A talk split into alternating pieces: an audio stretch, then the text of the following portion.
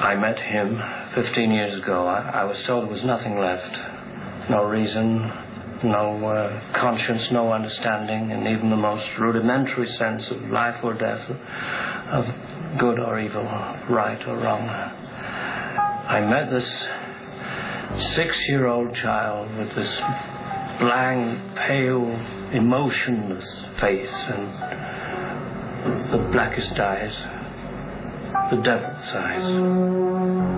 I spent eight years trying to reach him, and then another seven trying to keep him locked up, because I realized that what was living behind that boy's eyes was purely and simply evil. What do we do? He's been here once tonight. I think he'll come back. I'm going to wait for him. I still think I should notify the radio and television. No. If you do that, they'll see him in every street corner. They'll look for him in every house. Just tell your men to keep their mouths shut and their eyes open. Death has come to your little town, Sheriff. You can either ignore it or you can help me to stop it. It's Rick. It's Rick. There's magic in the air. It's Rick. Broadcasting everywhere. It's Rick. I can't believe my ears. I must be dreaming. Wake up, Jack. This isn't fair. It's Rick. It's Rick, it's Rick, that joke was kind of wrong. It's Rick, they're playing top five songs. It's Rick, the streets are lined with Portland people laughing. Everybody seems so happy, he's more than a little daffy. It is Rick, it's Rick. He's in a dungeon studio with Sarah and with Tim. Richie Bristol taking phone calls until they summon him. I look in through the window, oh, I can't believe my ears. And in my bones I feel his rage, this will all end in tears. Oh, look, it's Rick. They're hanging out with stars. They diss. His show is so unique. He's wired. They're lining up around the Crystal Ballroom to see him roasted alive. It's Rick. It's Rick. In here, they're watching T M Z. Out there, he's going to the plan. And why? He's going to buy another Viso, drink another tabloid magazine. Kirstie Alley's on the cover and a Britney spread inside. It sounds like fun. This sounds like fun. Four hours a day, I get my wish. It's Rick. Oh my, what now? He's calling C N N to talk to Lisa, Bob, and Jim. They chat, but not about the news or facts or politics, nor only little factoid things in idle conversation. It's Rick! And Mister Skin is missing because Richie didn't call. Is he still hungover from the Cobra alcohol? The screaming con watch makes it rub the lotion on its skin. In less than an hour means the show will soon begin.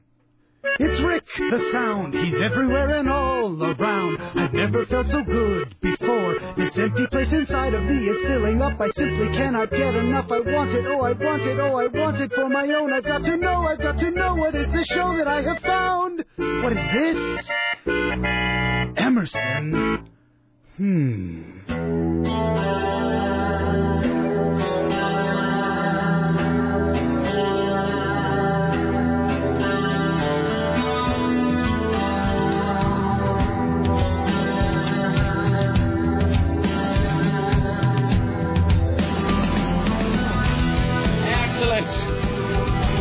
Why, hello, it is seven minutes and fifteen seconds after the hour of eleven, and this the month of October, in the year of our Lord two thousand eight. Thank you for coming along and making a part of your listening day. We are live from the plushly appointed yet not overly ostentatious studios of A M nine seventy, The Talker. This, my friends, is the Rick Emerson radio program. It's five oh three, seven three three, two nine seven oh if you'd like to join us today. five oh three, seven three three, two nine seven oh with your comments, questions, clarifications, kvetches, kvetches, ruminations, ponderings, two cents, or what have ye. It is uh, five oh three, seven three three, two nine seven oh. Richie Bristol standing by, ready, willing, and able to pass along your observations about the interesting, the groundbreaking, the tedious, or the absurd. It is uh, five oh three, seven three three, two nine seven oh. five oh three, seven three three, two nine seven oh. And as Orson Welles once said, hello, it's Halloween. Was the anniversary of the world's War of the Worlds thing yesterday or today? Somebody told me it was yesterday, but yesterday. I thought it was Halloween, though. Oh. Didn't it happen on Halloween? Isn't that the whole deal? Because doesn't he end... Doesn't Orson Welles end the War of the Worlds broadcast by saying... He says something to the effect of, and should there be a strange visitor upon your doorstep, fear not, it's Halloween.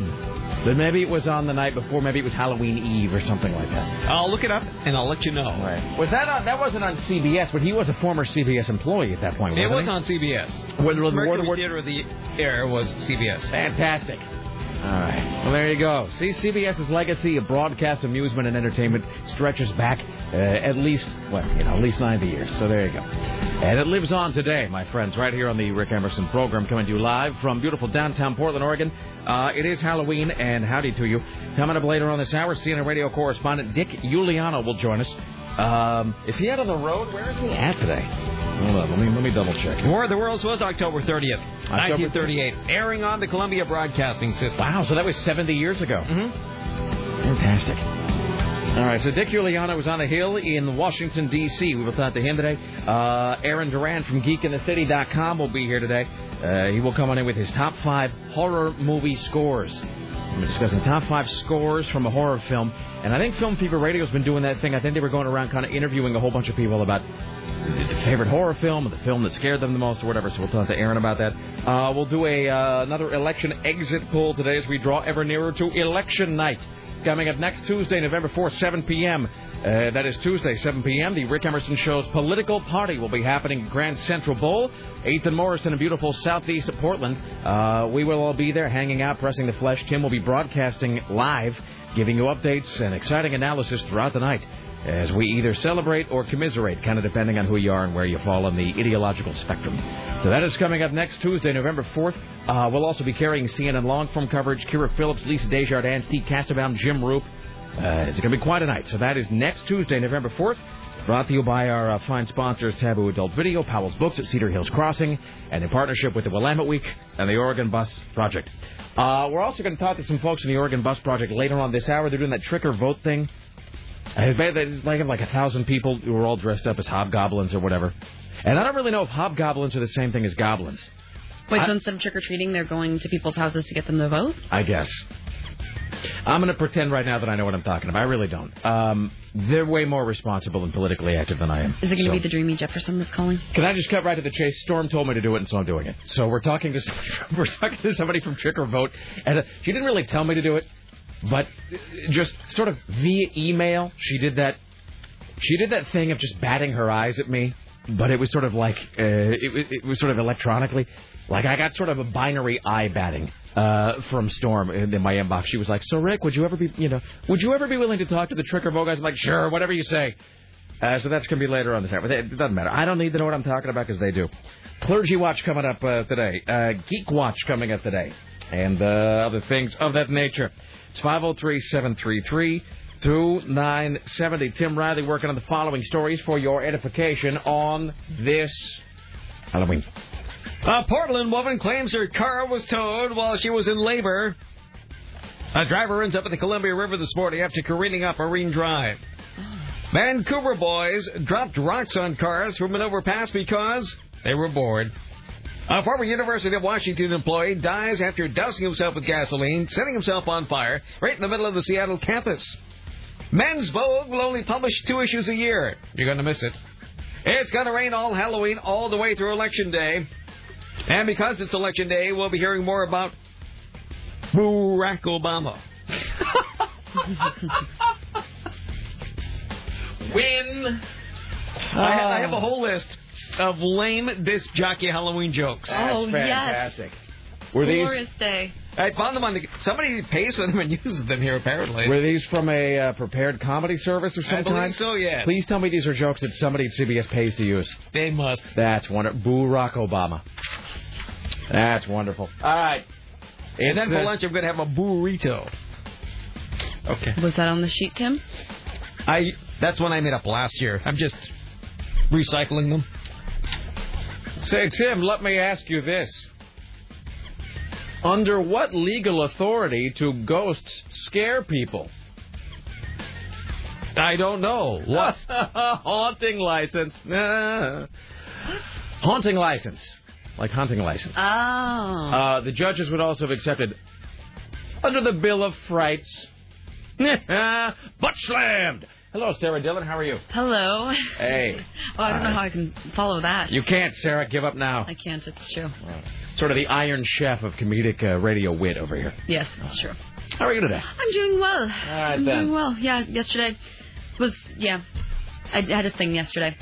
I went to, I had to go to a funeral yesterday, so All that right. was that was why I left. My friend Doug passed last week, so um, yeah, I went to his funeral. So that was sad. Um, but I got to see a bunch of people I hadn't seen in a while and stuff. So we were uh, we were missed. Exhibiting proper decorum by simply saying you had a prior commitment. Yeah. So I figured, all right. Well, I know, I know. I feel bad too because people will write me and be like, "Slacker, why are you not on the show?" And I, I don't want to write and say like, "Oh, I'm at a funeral." Now, let me just ask you, may I uh, may I repeat the conversation that took place between you and Tim yesterday yes. oh, as you were leaving? I'm so sorry. So oh, this, Tim, you're fine. Uh, go back up for a moment and say that uh, yesterday. So yes, Sarah, you and were. Doug, Doug did listen to the show. He was he was a great man. And I saw that photograph of you guys. That was it was pretty sweet and great and mm-hmm. you know and wonderful and sad and it, a great photo of you, of you of you two. So Sarah had a funeral to go through yesterday, and you know which we all kind of do, and we didn't mention it on the air just because you know whatever. We just you know said it was prior commitment. You figured whatever, and so. So, well, I, I was holding things up anyway because I was talking to Kristen in, in the kitchen about real estate when she actually should have been in here so Sarah Dillon could leave. Oh, no, I was just checking to make sure that she was here because oh. I was getting paranoid. I'm like, oh, God, what if she... Of course she'll show up. Kristen's so, so responsible. Oh, yes. So at noon, there's this changeover where Sarah is leaving to go to the funeral and, and then Kristen Bowie's coming in. And so Sarah is kind of gathering up her things and getting ready to leave. And as Sarah heads out, Tim is sort of typing away and doing whatever. And Tim, just obviously, just you know, just a reflex or just one of those things you say without thinking about it.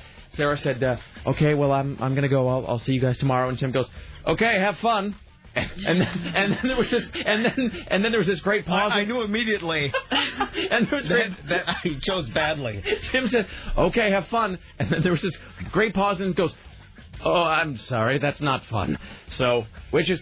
Here's the only reason it's great is because now I feel less awkward about wishing Steve Kastenbaum a happy Yom Kippur, which apparently isn't happy or fun either. So there you go. So now you know. Now it's your turn, Sarah. No, and it was so it was strange yesterday because we're all you know, it's a ton of people showed up, so it was just packed full of people. Right. And when you see every, you know, you're seeing all these people that you know from all different you know walks of life. Because Doug was a filmmaker and he was also a very well known bartender around town, and um, just seeing everybody and everyone would accidentally always say like, "How are you?" and then.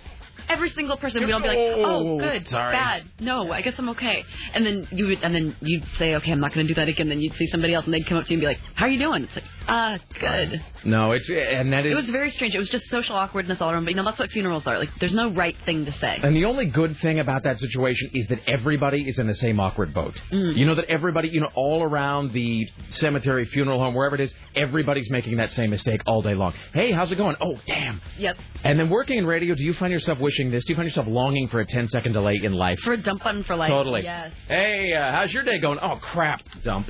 So, yeah. Well, I don't want a funeral anyway. I quick cremation, throw me in one of those boxes and scatter me in the park. Done and done. That's okay. it. Uh, well, okay. You heard it here. You know, so we'll do a, uh, uh, do you know, we'll do a, we'll have the Newsbot do a tribute to you, Tim. That would be terrific. All right. Because I love really... the Newsbot. yeah. I'm like, that would be like... He will be missed. Not the thing that Tim would want.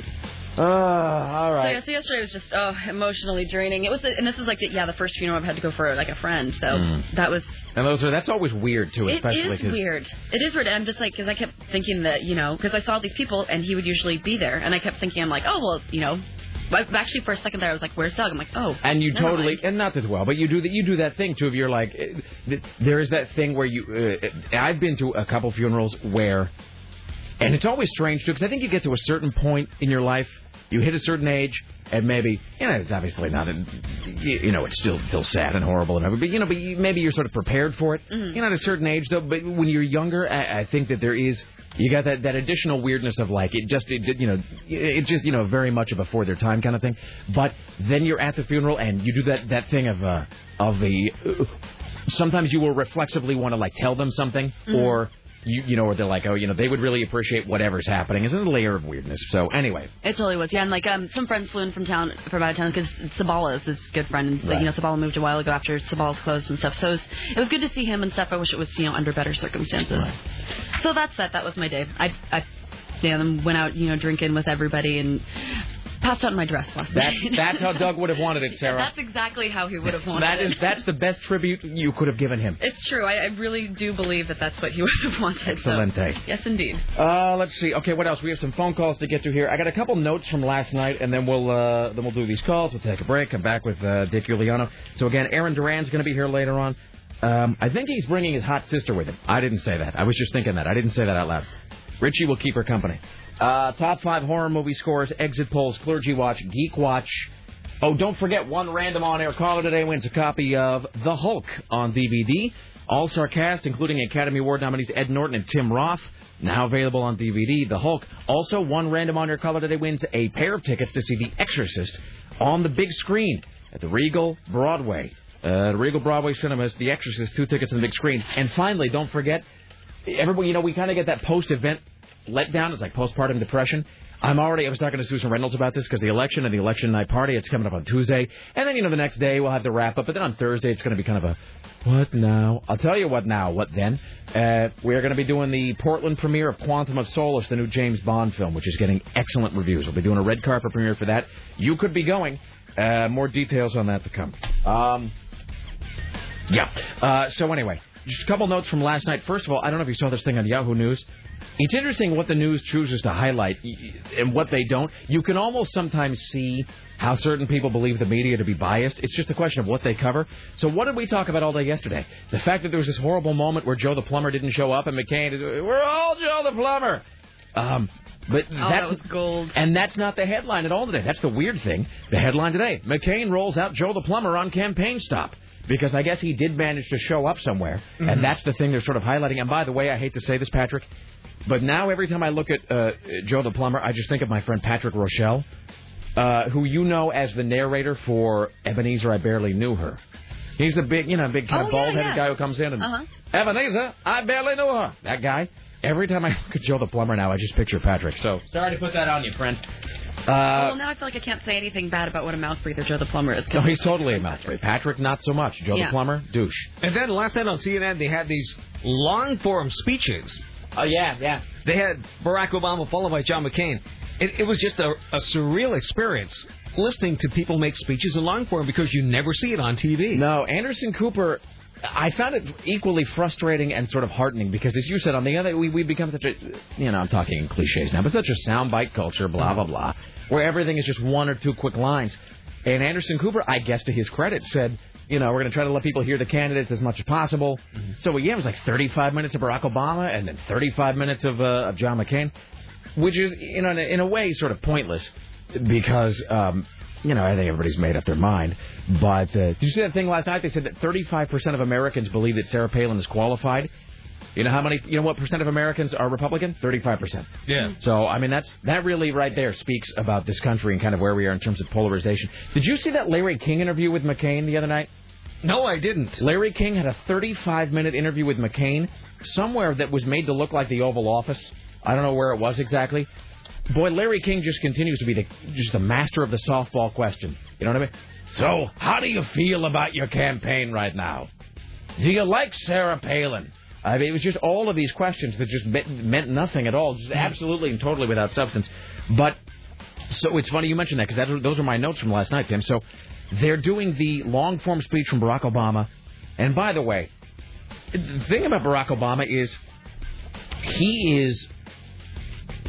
He is just this side of greatness in his speeches. This is my problem with Barack Obama and his speeches, is that it's like if he was just a shade or two more believable or sincere, I think he would touch greatness with his with his speech giving. And I don't think he does. The problem with Barack Obama, and I don't know if it's his speechwriters or the way he gives them or a little bit of both, but it's like you got to go through corny before you can get to great. And so there's several different layers. You know what it is? It's like on that love that love test thing where you grab the handle and it says, like, cold fish, hot ticket, smoking, or whatever. It, you know what I'm talking about? With Barack Obama, it's like, you know, on speeches of any kind, it goes to, like, bad, vaguely interesting, good, acceptable, inspiring, corny, cringe-inducing, filled with cliches, brilliant. And he can't quite get to brilliant, and so a lot of Barack Obama speeches... They make me cringe because they're really corny. They're really unbelievably sort of pandering, and they kind of make my skin crawl a little bit. But you do get suckered in like he's a dustbuster, not a large vacuum cleaner. What? You kind of get suckered in just a little bit. Oh, that that's the thing. Is I think that's exactly what I'm saying, is that Barack Obama is almost great in terms of his speeches. Not quite, though. He stops just shy of great, and so he's a little corny. Um, that is the difference between, in my opinion, him and him and Bill Clinton. Um, but I saw him, Obama, back to back, literally within about half an hour, two different speeches, two different places, roll out exactly the same lines that are made to look like casual throwaways. Like when he said John McCain, and there's some boos, and he said, "You don't have to boo, just vote." Which I he did with it the same cadence, the same inflection in two different cities, in about thirty minutes on C N N. Um, so let's see what else. What other notes do we have from last night? Have you seen that genius ad that the Obama uh, camp is running, where it's the George Bush, the rearview mirror ad?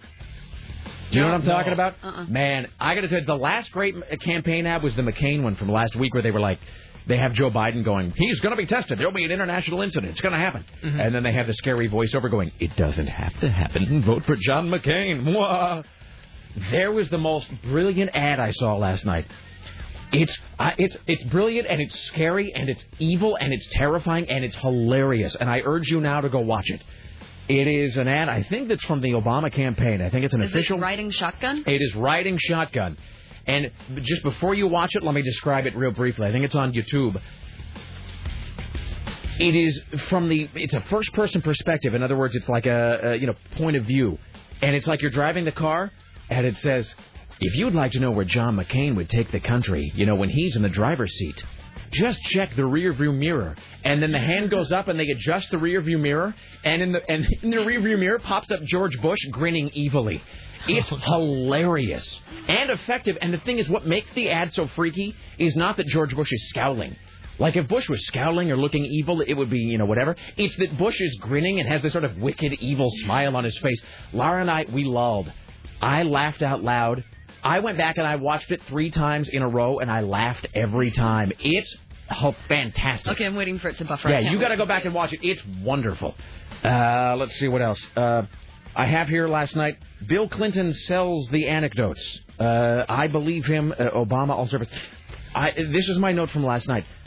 Bill Clinton was and continues to be the only president who, when he gives those personal anecdotes, which he was doing last night, he was telling an anecdote about a woman who had to work two jobs, husband laid off, um, their kid has some in, untreatable illness, and he was saying, you know, and I talked to her about, you know, the healthcare system, and she said, what are we going to do? And I said, well, you know, we've got to fix this country or whatever. When Bill Clinton tells those personal anecdotes, God help me, I believe him. I really do. Maybe that makes me a patsy. I don't know. I know that Bill Clinton is a shyster, and he's slick, and he's a political operative, and he's manipulative, and he's a weasel. I know all of that. But here's the thing. You call me call me naive, call me whatever you want. I believe that Bill Clinton believes all that stuff. Now, I know that he also, there's part of him that is just a pure, evil, political machinist. In other words, there's part of Bill Clinton that is just cold calculation about how to govern. I know that, and how to win.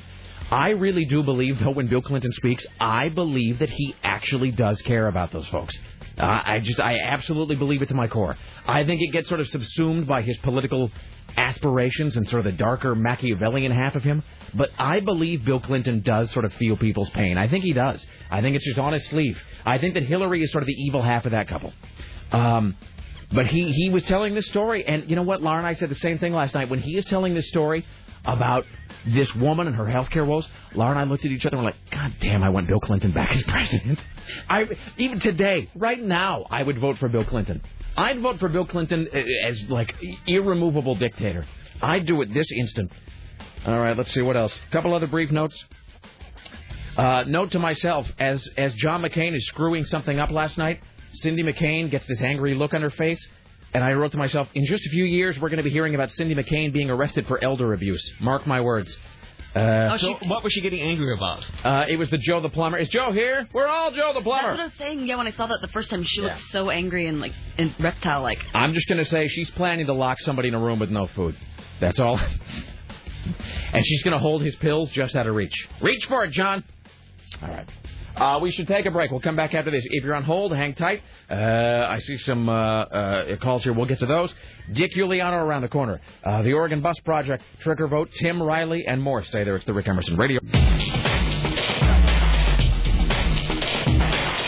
Why, hello. It's the Rick Emerson Radio program. It's five oh three, seven three three, two nine seven oh. five oh three, seven three three, two nine seven oh. Let's welcome now to the Rick Emerson Show from the Hill C N N Radio correspondent, Dick Uliano. Hello, sir. How are you today? Hey, I'm doing great, Rick, back from the the road after a little election traveling this week. So this is, it's, it's funny that they were referring to, there's a there's a slug here, as they call it on the C N N prep sheet, that is talking about battleground Virginia, Virginia being the, the battleground state, and every time, I mean, it, it seems like every state in the country right now is a battleground state because they talk about Ohio and Florida and uh, Pennsylvania, right. And now Virginia, too. And Virginia, uh, I mean, has been or, or Or, or was considered to be a red state. I mean, almost yes. for a long time now. Exactly. And it's the third state I was in this week. I started out in another traditional red state that is leaning toward Barack Obama, and that is Colorado. I was there at the beginning of the week. In the middle of the week, I was in Saint Louis, Missouri, a second battleground state, and uh, finished the week in Virginia. As for Virginia, you're right. Traditionally red, but Barack Obama is eight points ahead. What do we mean by traditionally red? Rick, Virginia has not voted for a Democratic president in forty-four years. Mm. The last time they voted for a Democrat was Lyndon Johnson in the nineteen sixty-four landslide. So this is, and also in Colorado, which I think, according to John King's magic map, uh, they are saying now is, uh, as they put it, advantage Obama. Yes. And is this, I, I mean, leaving apart, uh, leaving aside issues of ideology, a lot of this also is just a ground operation that the Obama campaign has, right? I mean, they, oh, you, you're hitting the nail on the head. Uh, in all three states, I came away after talking with uh, local political activists and election officials. None, nobody that I spoke with in any of these three states had ever seen the likes of the um, the election operation being run by the Barack Obama campaign. For example, in Virginia, fifty, five zero statewide offices, two hundred fifty paid staff members. That is really huge. Same story in Missouri, forty-four statewide offices, a couple hundred uh, paid staffers. This does not count volunteers. Uh, outspending uh, Republican John McCain uh, an estimated four to one in these states. It's unbelievable. And I read something the other day, I don't know if this is true or not, but they said that in terms of fundraising, they said that in effect, the Obama campaign has raised a million dollars a day for every day since he declared. It's it's really mind-boggling. Uh, he is absolutely loaded with cash. That's why he was able to run those three infomercials at a million dollars a pop on Wednesday night, five million to produce uh, the piece itself. Uh, and the thing is, I believe it kind of sets the bar higher uh, for the next election cycle. Usually when you see this sort of thing, it, it happens, uh, it repeats uh, in the future. Right. So it's, it's it's likely where things are headed. And that it, it seems to me that uh, going into Tuesday, I mean, the McCain campaign, they really, you know, there's that phrase, run the table. But, I mean, they got to be pretty flawless from, from now to Tuesday. And on Tuesday, they have to they have to get everything they're supposed to get and then a whole lot more. You know, it was helpful for me to get outside the Beltway and talk to some of the voters. And one of the impressions I came away with, especially in Colorado, uh, but Missouri too, not so much in Virginia, but are the Republicans voting for Barack Obama. Right. Right. Uh, you know, I had a guy in Missouri, in Saint Louis say to me the other day, listen, I won't talk to you on the radio. He says, because my uncle is a state Republican Party official, but I'm voting for Barack Obama. Oh, wow. And uh, same story in Colorado, uh, neighborhoods uh, that are pr- were predominantly Republican for years, lots of uh, Obama-Biden signs. All right, then. Well, my friend, as always, a pleasure. Enjoy your weekend. Thank and, you, Rick. Uh, we are looking forward to next Tuesday. Talk to you soon, sir. See ya. There you go. C N N radio correspondent Dick Uliano. All right. That's wonderful. Okay. Uh, it's five oh three, seven three three, two nine seven oh. I would do a few calls here. And then, uh, Richie, are we uh, obtaining... It's one of those things where you see the guy's name in the page. You know how I pronounce it. Aronson? How would you pronounce his last name? Oh, a- I'm not good at these. I'm just saying, in your opinion, his last name is A R O N S O N. Aronson. Aronson. I'm going to say that. Say. Okay, here's the thing. Go on, oh, I'm no, just... then you're going to blame it on me. No, no, no. I'm going to say that, and we're going to see if he, if it's wrong, we'll see if he corrects me. Uh, hi, or if he does that awkward thing of just going, no, no, that's, that's right. Yeah. Hi, you're on the Rick Emerson Show. Hello, sir. Hey, Rick, uh, just three quick, extremely random things. Uh, number one, about the top five list yesterday, yes. I was very surprised Blue Oyster Cult didn't make it. From? Oh, God, it was just the hor- most horrible, cheesy, like, C horror movie. They took over, like, a radio station oh, or a television station. You're talking or... about the movie Bad Channels. Oh, God, yeah. No, it was absolutely horrible, but they were, uh, they made the movie. It was hilarious. Yeah, the movie was, was called Bad Channels, and the soundtrack yes. was Blue Oyster Cult, and it was put out by Here's the thing about that movie. The movie Bad Channels and the accompanying soundtrack featuring original music by Blue Oyster Cult was put out by Full Moon Entertainment, who were also, I do, I believe they were also the folks that put out the Puppet Master series, and we actually had the guy who runs that whole operation in the studio a couple months back because he was doing a big horror extravaganza. I'd totally forgotten that movie even existed until just now. Oh, no, it was just absolutely horrible. Um, well number two, um, I bought a pack of gum and saw the nutritional information on the back. Mm-hmm. Uh, how do you get that? Like, usually when you get nutritional stuff out of food, it's because you're eating it, but you're supposed to spit gum out. Well, first of all, why were you reading the nutritional information? I mean, were you bored? You forgot your copy of, copy of Field and Stream? Or? I had gotten off of work yesterday. It had been a long day of work. You can probably guess what I was up to in the afternoon, and after doing that, I grabbed a pack of gum. I don't know. So I... It's just a random thought. And third and finally, um, a friend of mine uh, works a camera truck for one of your fine affiliates in uh, Atlanta. Mm-hmm. And uh, I text messaged him last night. I was trying to get a hold of him. He fired back at me, and he said, let me call you after I'm done. I'm shooting on location. He calls me back, and he said, uh, yeah, I just got done shooting at the uh, Atlanta airport. Some and he used a different word for it, but some guy from Oregon didn't secure his cheetah, and it was loose in the cargo area of the plane. That is unbelievably cool. Really?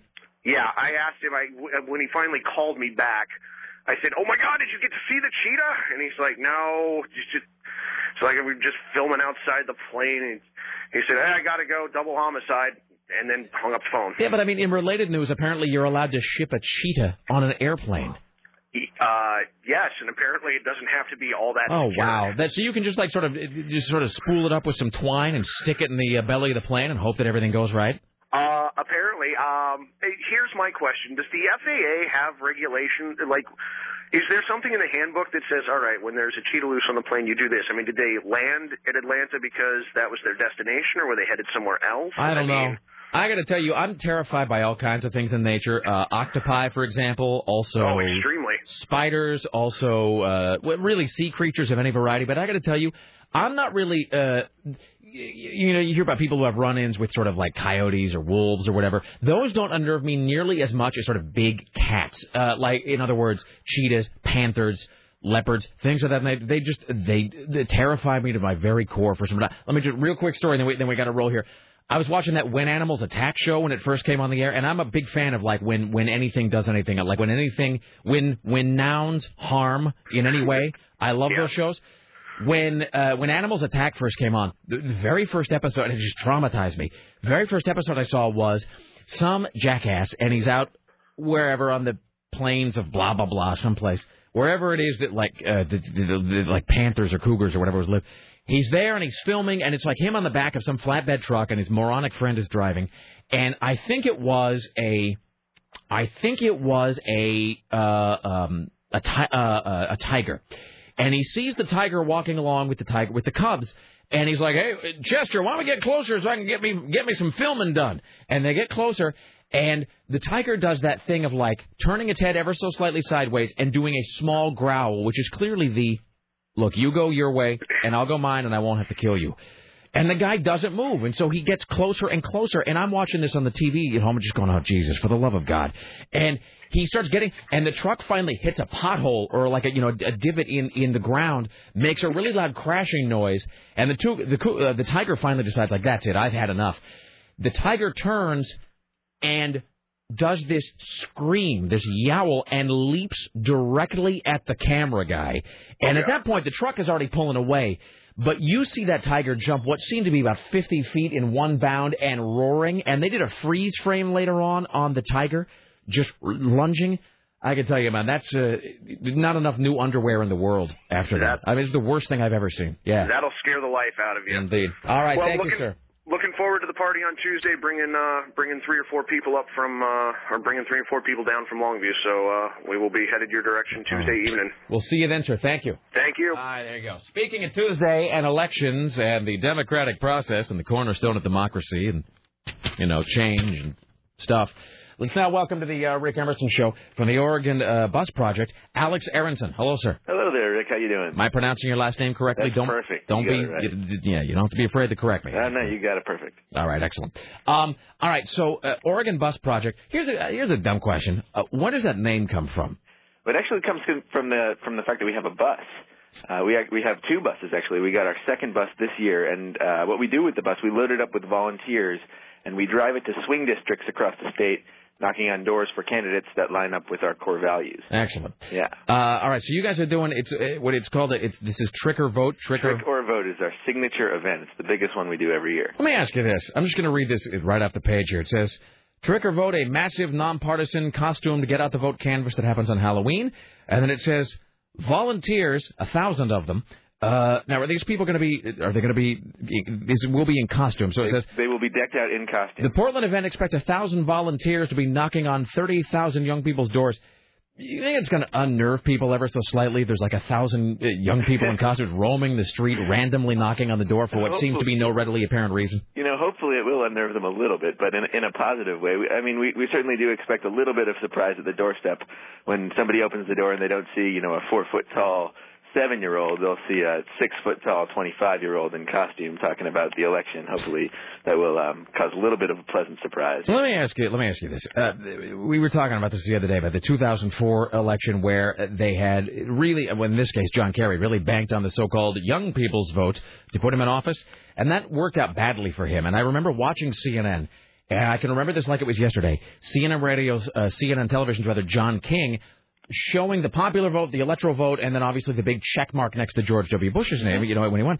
And he was talking to, I think, Anderson Cooper, and he said, Anderson, the, can- the Kerry campaign was counting on the young people, the college vote, the vote of the under twenty-nine demographic to get out to the polls and push John Kerry over the top. And Anderson, it simply did not happen. And I, somebody else from C N N then told me that they have never, ever, ever had a vote of the youth demographic, which is eighteen to twenty-nine, above seventeen percent, ever. It's never been above seventeen percent. So my question to you is, if George W. Bush, uh, facing the prospect of a second term, couldn't get young people out to vote, I mean, John McCain is no George W. Bush.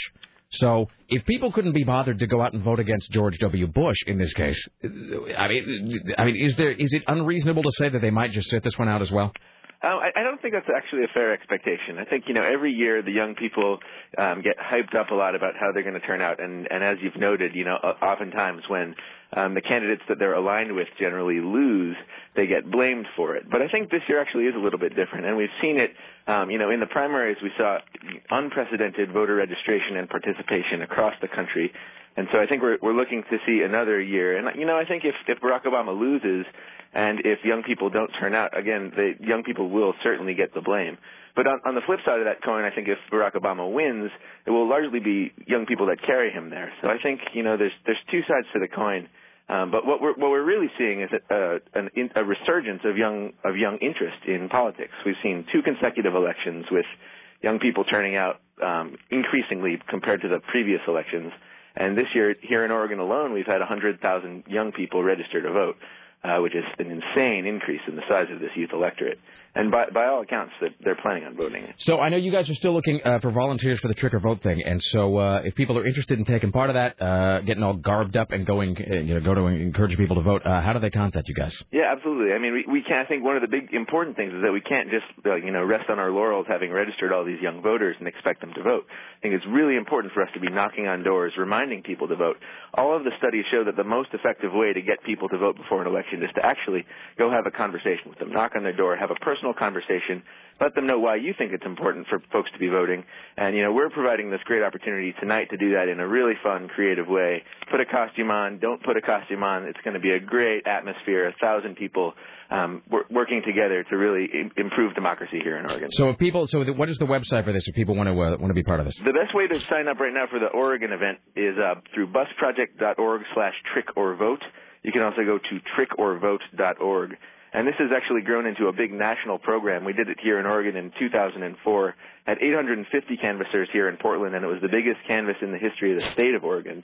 And now we're in over forty cities nationwide. We've got fifty college campuses and dozens and dozens of great organizations participating. So, all right, and just so you know, I'm already preemptively, if things just seem to go uh, all, you know, wonky uh, next Tuesday, I am preemptively blaming the left-handed and people with webbed toes. Just so you know. All right, Alex Aronson, uh, the Bus Project, uh, bus project dot org and trick or vote dot org. Absolutely. All Thanks right. for having me. Thank you, sir. All right, there you go. Alex Aronson from the Oregon Bus Project. Bam! And I pronounced his name correctly. You sure did. All right, I rule. Hi, you're on the Rick Emerson Show. Hello. Hey, Rick. What do you got? Don't you think that uh, the way to push Barack Obama through to that uh, greatness would be to have him record the Bill Pullman speech from Independence Day? Wait, I'm so, I'm so, back up and say that again? Well, you were saying the way to, you know, push push Barack Obama through to greatness, and, you know, have to work through the corn. Oh, know, oh, okay. You're saying in terms of the, because I was grading him on a scale of, you know, bad, good, moderately interesting, great, corny, awful, cringe-inducing, brilliant. You're saying the Bill Pullman speech is what pushes him over the top. I think so. Oh, man. I wish I could find... Oh, see, now we need to find somebody who can do a really good Bill Pullman impression, or a, rather a really good Barack Obama impression, and then just no, no. have them do... the Bill Pullman speech? As Barack Obama. Dude, no, what is... What is... No, this is what you do. This is your project for the weekend. You find every sound clip with Barack Obama, take every word that he says in that speech, match it up, boom, you've got instant uh, credibility and, and greatness. Okay, no, that is uh, that's fantastic. That's genius. All right, um, hey, uh, that is a really, really good idea. Sir, would you be interested in a pair of tickets to see The Exorcist on the big screen?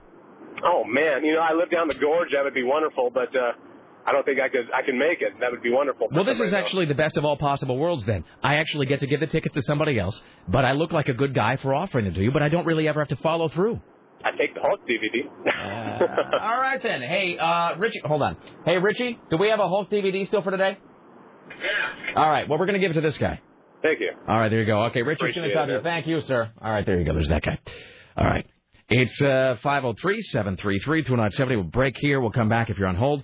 Uh, hang tight. More of your phone calls around the corner. We'll try to get to uh, all calls within ten minutes today. Richie uh, Bristol.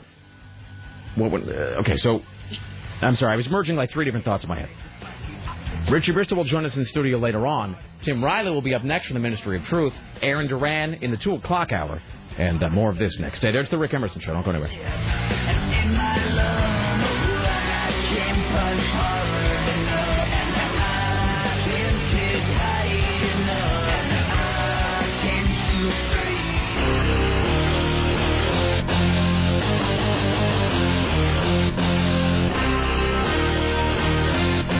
to free. Corn isn't a fungus. Not corn. Why? You just said corn was a fungus. No, corn isn't that corn stuff? Oh, corn, oh, corn is a fungus. Yeah. That is yeah. true. No, I didn't say that corn is a fungus. I was just going to say, that's just weird. I, I love that fungus every Thanksgiving. Mm. Corn is good fungus. Fungus. There's fungus. Fun- fungi. I have no, I have no porn, uh, porn. I have no pun with corn, with corn. Let's quit talking. It's five oh three, seven three three, two nine seven oh. I have no qualms with corn. Corn is one of those things. First of all, why do they call it corn? Because, don't get me wrong. It doesn't make any sense. It doesn't make any sense, and to be very clear about this, I love that product. Corn is really a great food. Uh, it is a sort of, a, it is one step beyond tofurkey. Corn is sort of a, uh, is a vegan turkey product. But why is it called corn? Does anybody know? Because it's difficult to say. Mm-hmm. And then you have confusion. Like it is now when Sarah goes, corn is made out of fungus. Or, but it turns out she said corn. Corn is one of those things that it, it seems like a counterintuitive name for that substance. It seems like you would call it something else, some name that made a lot of sense. Mm-hmm. But they don't. That is true. Okay. Ladies and gentlemen, at the Ministry of Truth, Tim Riley. It's time for the Rick Emerson Show's new news hour, only on A M nine seventy, The Talker. And now, from the Ministry of Truth, this is Tim Riley. A transient has been charged with encouraging child sex abuse and has been banned from the Lake Oswego Public Library. They caught twenty-five-year-old Abraham Ross viewing child pornography on a public library computer. Librarians called Lake Oswego police to report the man's behavior. They watched him access and view child pornography and arrested him. He is now homeless and remains in Clackamas County Jail, where he belongs. Police and state investigators have search warrants at four locations of AutoLink. The four sites were served yesterday and were all connected with the Gresham Auto Dealership. Police investigators and D M V moved in on four locations after receiving twenty-five complaints against AutoLink from consignment sellers. They told authorities after their vehicles were sold, they never received any money. Please say if you've been a victim, call the Oregon D M V or your local police. And let's be honest, if you live in Gresham, the odds are about one in two you've been a victim of something, or the perpetrator of something, or quite possibly both. Mm-hmm. Uh, hi, you're on the Rick Emerson Show. Hello. Hi, Rick. Hey. Uh, I had a question, but at first I was wondering if you, I didn't know yesterday if you talked about that article in, the, in Portland about the Republicans in the city. No. Oh, it's great. You got to look at it. They were talking about how hard it's to be a Republican in Portland, and they showed the night that uh, McCain gave his acceptance speech, mm-hmm. and they had about eight Republicans watching it at Chuck E. Cheese with a television set up on the stage next to Boozy the Bear and such. That's wonderful. It's pretty great. Um, but I was calling to find out, uh, why doesn't A C D C have a greatest hits album? Uh, well, they, uh, well, I don't know. That's a good question, actually, especially because record companies just tend to whore oh, everything yeah. for every nickel they can. The closest thing I think A C D C has ever had to a greatest hits album is the Who Made Who record, which we were actually playing as part of the, uh, you know, the top five songs from a horror film. Right. Who Made Who actually has, you know, some of their best-known songs and then some original tracks as well. For a long time, they didn't have a live album, really, to speak of. They put out one in the Bon Scott era, but for a long time, They they said they weren't ever going to put out a live a live record, and then they did after the Razor's Edge tour, which would have made it like ninety-two or something like that. But that's actually a really good question. I don't know the answer. They have a bunch of D V D compilations and uh, you know stuff that they put out on video, but I, I cannot answer that, sir. I guess there's no answer if you don't know. It is unanswerable. One other thing, I don't know if Tim's going to do this, but there's a great Uh, article I read this morning about a bowler in Michigan. Yes, I have that story. Oh, I won't. I will say no more then. All right. All right. Hey, All right. before Bye. you go, sir. Hello. Yes. Yeah. Before you go, what is your favorite A C D C recording?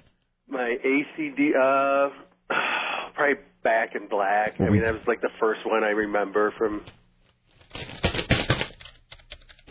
Okay. And he just quit talking. He gave up. His heart gave out, Tim. All right. Here's Tim Riley. A third-grade student at Wismer Elementary School in Beaverton saw her lunch tray dumped into the garbage by a school worker. The child's lunch account had no money in it at the time, and according to school policy, she was given a sandwich and milk. Beaverton school district officials say their policy states, after three charges to a negative lunch account and a reminder to parents to pay, the student regular lunch will be dumped. Why, that's horrible. Well, now, see, uh, now we... Um... Now we know someone who uh, who has uh, who has a student there. Okay. Um, so, so a spokeswoman says going forward, the school will no longer take trays away at lunchtime, but instead notify the teacher in the morning if a child's account is overdrawn. So here, I'm sorry, go ahead. Any child in this situation will always be given an emergency lunch. But here's the situation as I understand it. Okay. I might be wrong about this. Right. So any errors are those of the speaker. Mm-hmm. Uh, so I may be incorrect, but we know someone who has a student at that school. And apparently, and further, things have changed a lot since, since I went to school, and probably maybe even since Sarah went to school. Uh, you know, when I was when I was a boy, when you go to school, you you know you get in line and you get your uh, incredibly unhealthy school lunch, and then you fork over a buck twenty-five, and then you know then you walk out.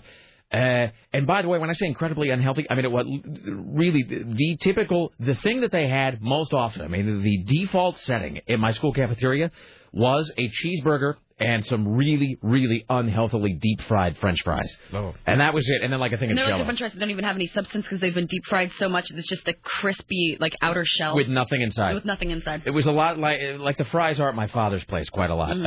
Uh, yeah, where it really is just the outer. It is just, it's like, um, it's just like, um, like an empty French fry shell that is then meant to be filled with something but never has been. So we would have that. But I guess the deal at this school is that it is a prepaid account. It's like a debit account where the okay. parents, every like three months, the parents stick in money. And so it goes into this account. And then when the kid goes to get their lunch, they have a little debit card that is just for the lunch. They give it to the people. Bing, bing, bing. They, and it deducts money from the account. And then when the, and when, then when the account runs out, the parent puts more money in. So the parent prepays a lunch debit account. And I guess the deal is when it gets to within, like, three lunches left, they tell the parent. Mm-hmm. And then once it runs out, if you still haven't refilled it, the parents uh, or the, the school will actually give the kid three lunches. They will comp them three. But okay. after that, there's a cutoff. The emergency lunch, and this ties into yesterday's program, the emergency lunch is, wait for it, peanut butter, which I guess, uh, what I, from what I've heard, the student was allergic to. So the kid's like, I want lunch. And they go, your mom isn't paid. Oh, I got to eat. And they said, have a peanut butter sandwich. You don't kill me. So it was like a whole comedy of errors. So uh, anyway, Yeah, so there you go. That that is apparently the uh, the deal with that. Imagine that. So that's uh, third grade. When I was th- in third grade, we walked home for lunch. Did you? And our, you know, Betty Draper moms had it ready for us with it, with the crust cut off, Tim. Uh huh.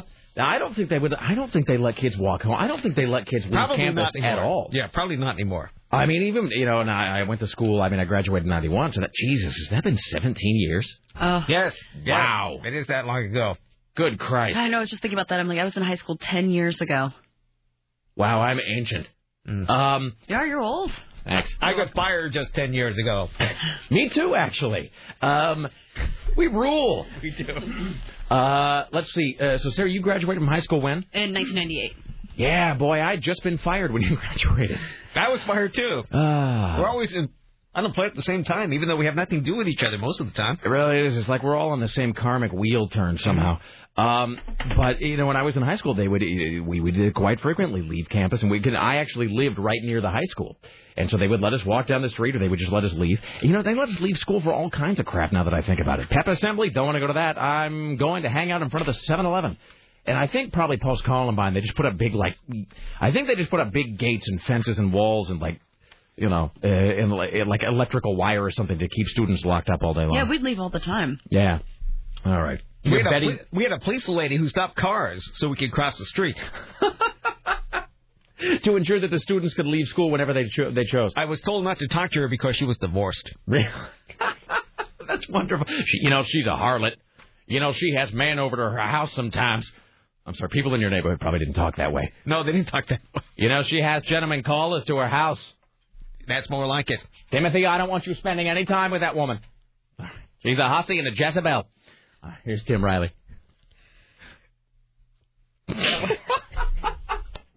I'm sorry, it's a Friday and we've all gotten nutty. That was very real. Really? Yes, it was. A, you made some good choices there. They were fairly accurate. It just brought me back to another time. I didn't mean to freak you out or anything. Okay. Moving on. Uh, police and fire personnel pulled a guy out of the Columbia River today. Apparently he drove off Northeast Marine Drive.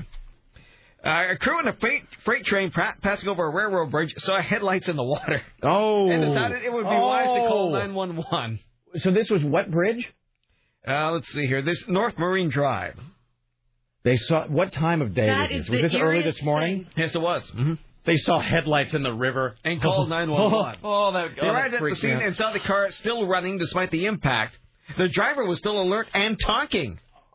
Okay. Well, thank God for that, I suppose. He only has minor injuries. Not sure how long the car was in the water. Uh, they think the man may have been driving too fast on North Portland Road, crossing Marine Drive, went up the steep embankment that ends up in the river. Now, why was he still in the car, though? I mean, was it, in other words, did they spot the car right immediately after the accident, or had he been in the river for some time? They say they don't know how long he was in there. I wonder if he was disoriented, maybe, because you figure eventually you say, screw this, I'm going to get out. Hmm. He couldn't have been very deep, though, at least, because, I, I mean, otherwise, you know, the car, he would have drowned if he'd been... Maybe he was trying to uh, eject a C D or something. Perhaps. Is he shoving a matchbook underneath his cassette? All right, here's Tim Riley. Well, let's talk about these little rascals in Vancouver, shall we? Two boys threw rocks over a pedestrian overpass in Vancouver, and just there, like, they hit a deputy's car. Oh, excellent. One of the boys told investigators they were doing it because it's boring in Vancouver. Well, that's certainly true. And they planned to throw a clothes dryer up the overpass. Of all the things in the world, what made sense to them to do that? I wonder how they settled on that. I this wonder is if, Vancouver. I wonder if they went through a whole list of other things, you know? Mm. Uh, let's see, uh, unplugged jacuzzi, uh, honey bucket, uh, that weird uh, Volkswagen that sits on top of the car wash for no reason. Wait, no, no, no, clothes dryer. That, how are they going to get the dro- clothes dryer to the overpass in the first? That's a lot of work. Mm-hmm, it is. Can't you just see these idiot kids trying to tow a clothes dryer up to the overpass and thinking no one will notice it? Mm-hmm. That's wonderful. So the preliminary investigation shows that several rocks were thrown from the overpass. One of them was taking the hood of a patrol car and bouncing onto the windshield, breaking it. The deputy said he didn't see anything at the time, but he heard the impact. A similar incident happened around two a.m. Thursday when a tire and wheel were thrown from the overpass, striking a vehicle. These kids think this is funny. It is not. I wonder if they're going to uh, get what's a coming. A clothes dryer. All right. Uh, hello. Hi. You're on the Rick Emerson Show. Hello, uh, Rick, Sarah, Tim. Hey. Uh, A C D C does have a box set. They do have a Greatest Hits. What is the box set? Bonfire. Well, Bonfire, is that's just stuff from the Bon Scott era, is it not? Well, I mean, that is their greatest hit. Well, now, now, now, look, there's no need to be divisive, sir. Uh, no, I actually have the bon. Here's here's what a nerd I am. Although it sounds like you're one as well. I have that Bonfire box set, uh, which is especially great because it comes with a, with a, with the temporary tattoo. Uh, as well as three stickers, and I do believe an A C D C, like, medallion pendant thing that I don't wear. Oh, why not? Well, because I... Get a backpack and put it on or something. I suppose. Maybe I'll go back to writing Zoso on my knuckles. Uh, now, now, now. All right. Well, yeah, no, so they do have that. Uh, they've never done sort of a career-spanning retrospective, although the, the rumor is, they haven't actually said this, uh, but the rumor is they're touring for this uh, new C D, Black Ice. And I guess when this tour is done, I mean, supposedly it's the last tour. I guess it's going to be a, a farewell or a goodbye or whatever. At like which Cher. point, it, maybe, uh, you know. And it, but it, I mean, Jesus, though, you got to. I mean, that new Black Ice C D is not bad. I mean, it's, you know, obviously people look back at some of the stuff like Highway to Hell or Back in Black or whatever. Black Ice is not bad, it's, and you got to really give it up to, to those guys, especially Brian Johnson, who's sixty-two. That guy's sixty-two years of age and still just is screaming it out. So, but as soon as they hang it up, the record company will undoubtedly begin the great whore. Yeah. Yeah. Warm ale will keep you keep you alive, I guess. Yes. Yes, it will, sir. A warm ale and Satan. All right. Thank you. All right. Here's Tim Riley. At the University of Washington in Seattle, they have a place called Red Square. Makes you wonder what kind of college this really is. Well, there was a complaint at Red Square yesterday of a big flame in a ball of fire. It turned out to be a sixty-one-year-old former University of Washington staff member who doused himself with gasoline, set himself on fire in the midst of a crowded campus plaza. The man, whose identity is not known, died shortly after being brought to Harborview Medical Center. They don't know why he did it. Adding the man suffered second- and third-degree burns, it's a big mystery. The man had been part of the university's support staff. They didn't know. That's comforting. That is, isn't it? I don't know. I'm really just depressed, and I'm feeling morose. What should I do? Well, my advice is to set yourself on fire. So a bunch of students walked by and claimed earlier they saw a guy pouring gasoline on himself. One onlooker ran toward the man in an apparent attempt to stop him, but slipped on the gas and could not reach him. I love the idea, though, of some students walking by and just seeing that. What's that? Guy sitting, guy pouring gas on himself? So he then lit a match, and all of a sudden he burst into a ball of flames. And then he dropped to the ground and rolled. I turned into a burning ring of fire. They tried to smother the flames with jacket, shirts, and clothing. A few ran to get fire extinguishers, but it was too late. Maybe they thought it was some sort of performance art or something. That could be. That is today's, uh, you know, that is that is today's engaged and active college student right there. Uh, hoping their vote can't be bothered to stop a guy from setting himself on fire. It is known that no campus demonstrations had been planned. He failed to obtain the proper permits. Hi, you're on the Rick Emerson Show. Hello. Hey, Rick. This is David, Lake Oswego. Hello, sir. I had a question, or actually, I guess a comment about that story Tim read about the transient going into the Lake Oswego Library and looking at pornography and things. Well, apparently, now the story was, I get what, he was looking at kiddie porn or something, and so they busted yeah. him, and now he's in a hole somewhere, yeah. Clackamas County. Clackamas well, County. My understanding was when I moved to Lake Oswego that I wouldn't be having to deal with transients doing untoward things in my community. Well, I think by definition the word transient means that one can never be sure where they might turn up. The only place we know they're not is Tim's neighborhood because he won't allow it, sir. I'm safe nowhere. No, it's true. The, the homeless will. They'll come find you. If you don't thank give them a dollar downtown, they will seek you out of the library. Thank you, Rick. All right, thank you. Trying to make your day a little more unnerved. Well, sir. It makes you wonder what kind of people in general would be using a computer in the library. And why they're not using it at home? Well, I think I told you that the uh, I don't go to the uh, I don't go to the downtown uh, library as nearly as often as as I go to the one in my neighborhood. Mm-hmm. Um, yeah, the downtown library is great. I just uh, usually, you know, you can do that thing if you've had the books mailed to you, or you know, you can just have them on hold and then you go pick them up. But the last time I was at the downtown library, I forget why I was there. Maybe it was some book that I didn't want to wait to have it transferred, so I went down to pick it up. I think it might have been that first Dexter book. Um, anyway, so I go down to the library, and you know, there's that whole. I mean, there's all of the. Um, You know, the, the the the computers they use for the what we used to call the card catalog. You know, there's just the, the Dewey Decimal System. Exactly. Is there a Dewey? There must have been yeah. a guy named Dewey. Yeah. Uh, and he's famous now. Everyone uses his decimal system, even to this day. Do they still use the yes. Dewey Decimal System? Yes, they do. Because I got a good talking to when I presented a librarian with a number, and she told me specifically, this is not the Dewey Decimal System. Go back and get the correct number. How did you have the? How did you get a wrong number though? Like what number I, did you give her? Well, I went online. Look, looking for a specific book, and instead of jotting down the Dewey Decimal System number, there was another number near it. Oh, that was which like, I guess is the scan number. Or like the I S B N number. So something. I wrote it, right. Yeah. I think that's what it was. So I presented to the librarian saying, where may I find this book? She, that is not the Dewey Decimal number. Did she say it with that pinched uh, know-it-all tone that only librarians mm-hmm. can really get right? Sir, this is not a Dewey Decimal number. I'm afraid you're just going to have to go back to the card catalog and find the... I can't help you, sir. That's exactly what happened. Yeah. And hey, what does I S B N stand for? You see that in front of every book. I S B N, I S B N number. You know, in every single book, you open it up and there is an I S B N number on the front. I don't know what that stands for. Is that the Library of Congress? Maybe. You know, the Library of Congress gets two copies of every single book that is copyrighted in Imagine the United that. States. Um, let me back up. Ba, ba, ba, ba, ba, ba, ba, and then I got some things to say about books. But yeah. the library downtown, so I go there and I'm um, they have the computers that are used to find books. And then there's a whole row of Internet computers. And... literally, the first guy that I saw, and I wasn't trying to spy on people, but, you know, you walk by and there's a moving object, and you sort of look and see what's that. Um, literally, the first guy, his screen, because they're not, like, in booths or covered or anything. I mean, it's just sitting out in the open. I mean, they're just at a table in the middle of the room. There's no shielding of anything. And they don't have those funky screens where if you get off to the, like those screens at the pharmacy or whatever, you get to the side and they blur. Mm-hmm. You can see these from anywhere. First guy I saw, watching just some full-on lesbian porn right there on the screen. Like, making no attempt to hide it.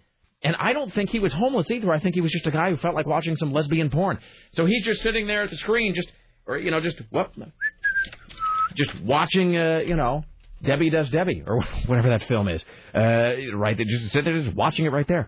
Um, so I, I think that lots of people go to the library to watch pornography. That would be my guess. Also this, two things.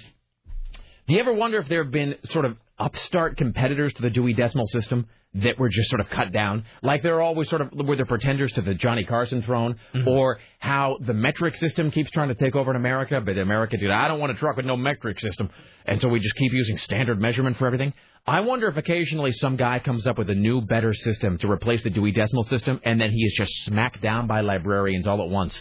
They just do, they won't have it. Final question about this.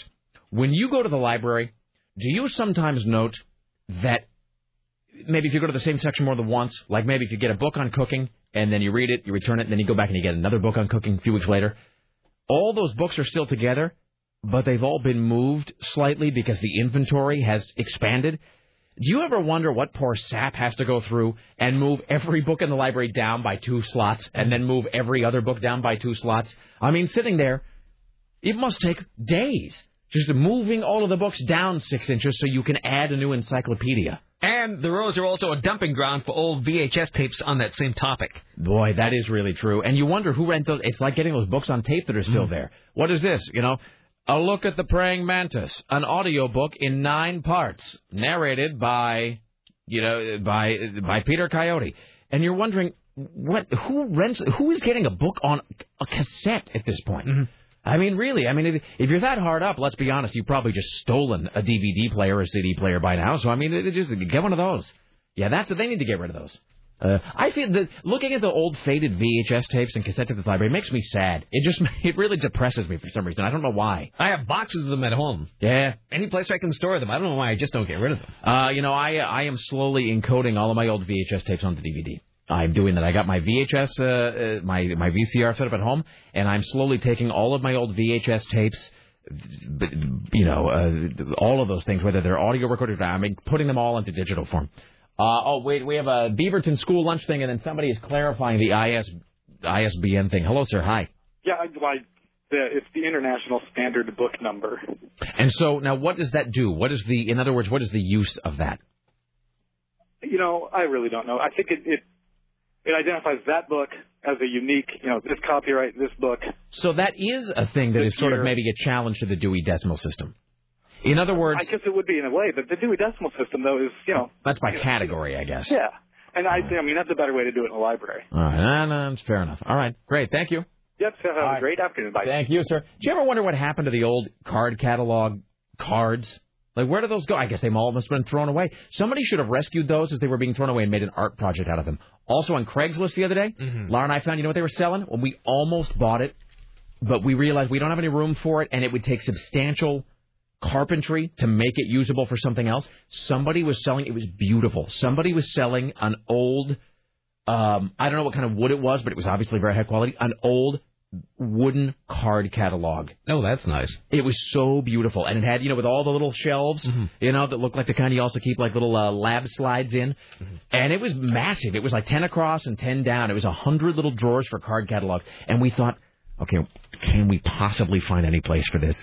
And then what you would have to do, though, is you would have had to score out the inside and then join several of those together to make them regular-sized drawers. If we had a big house...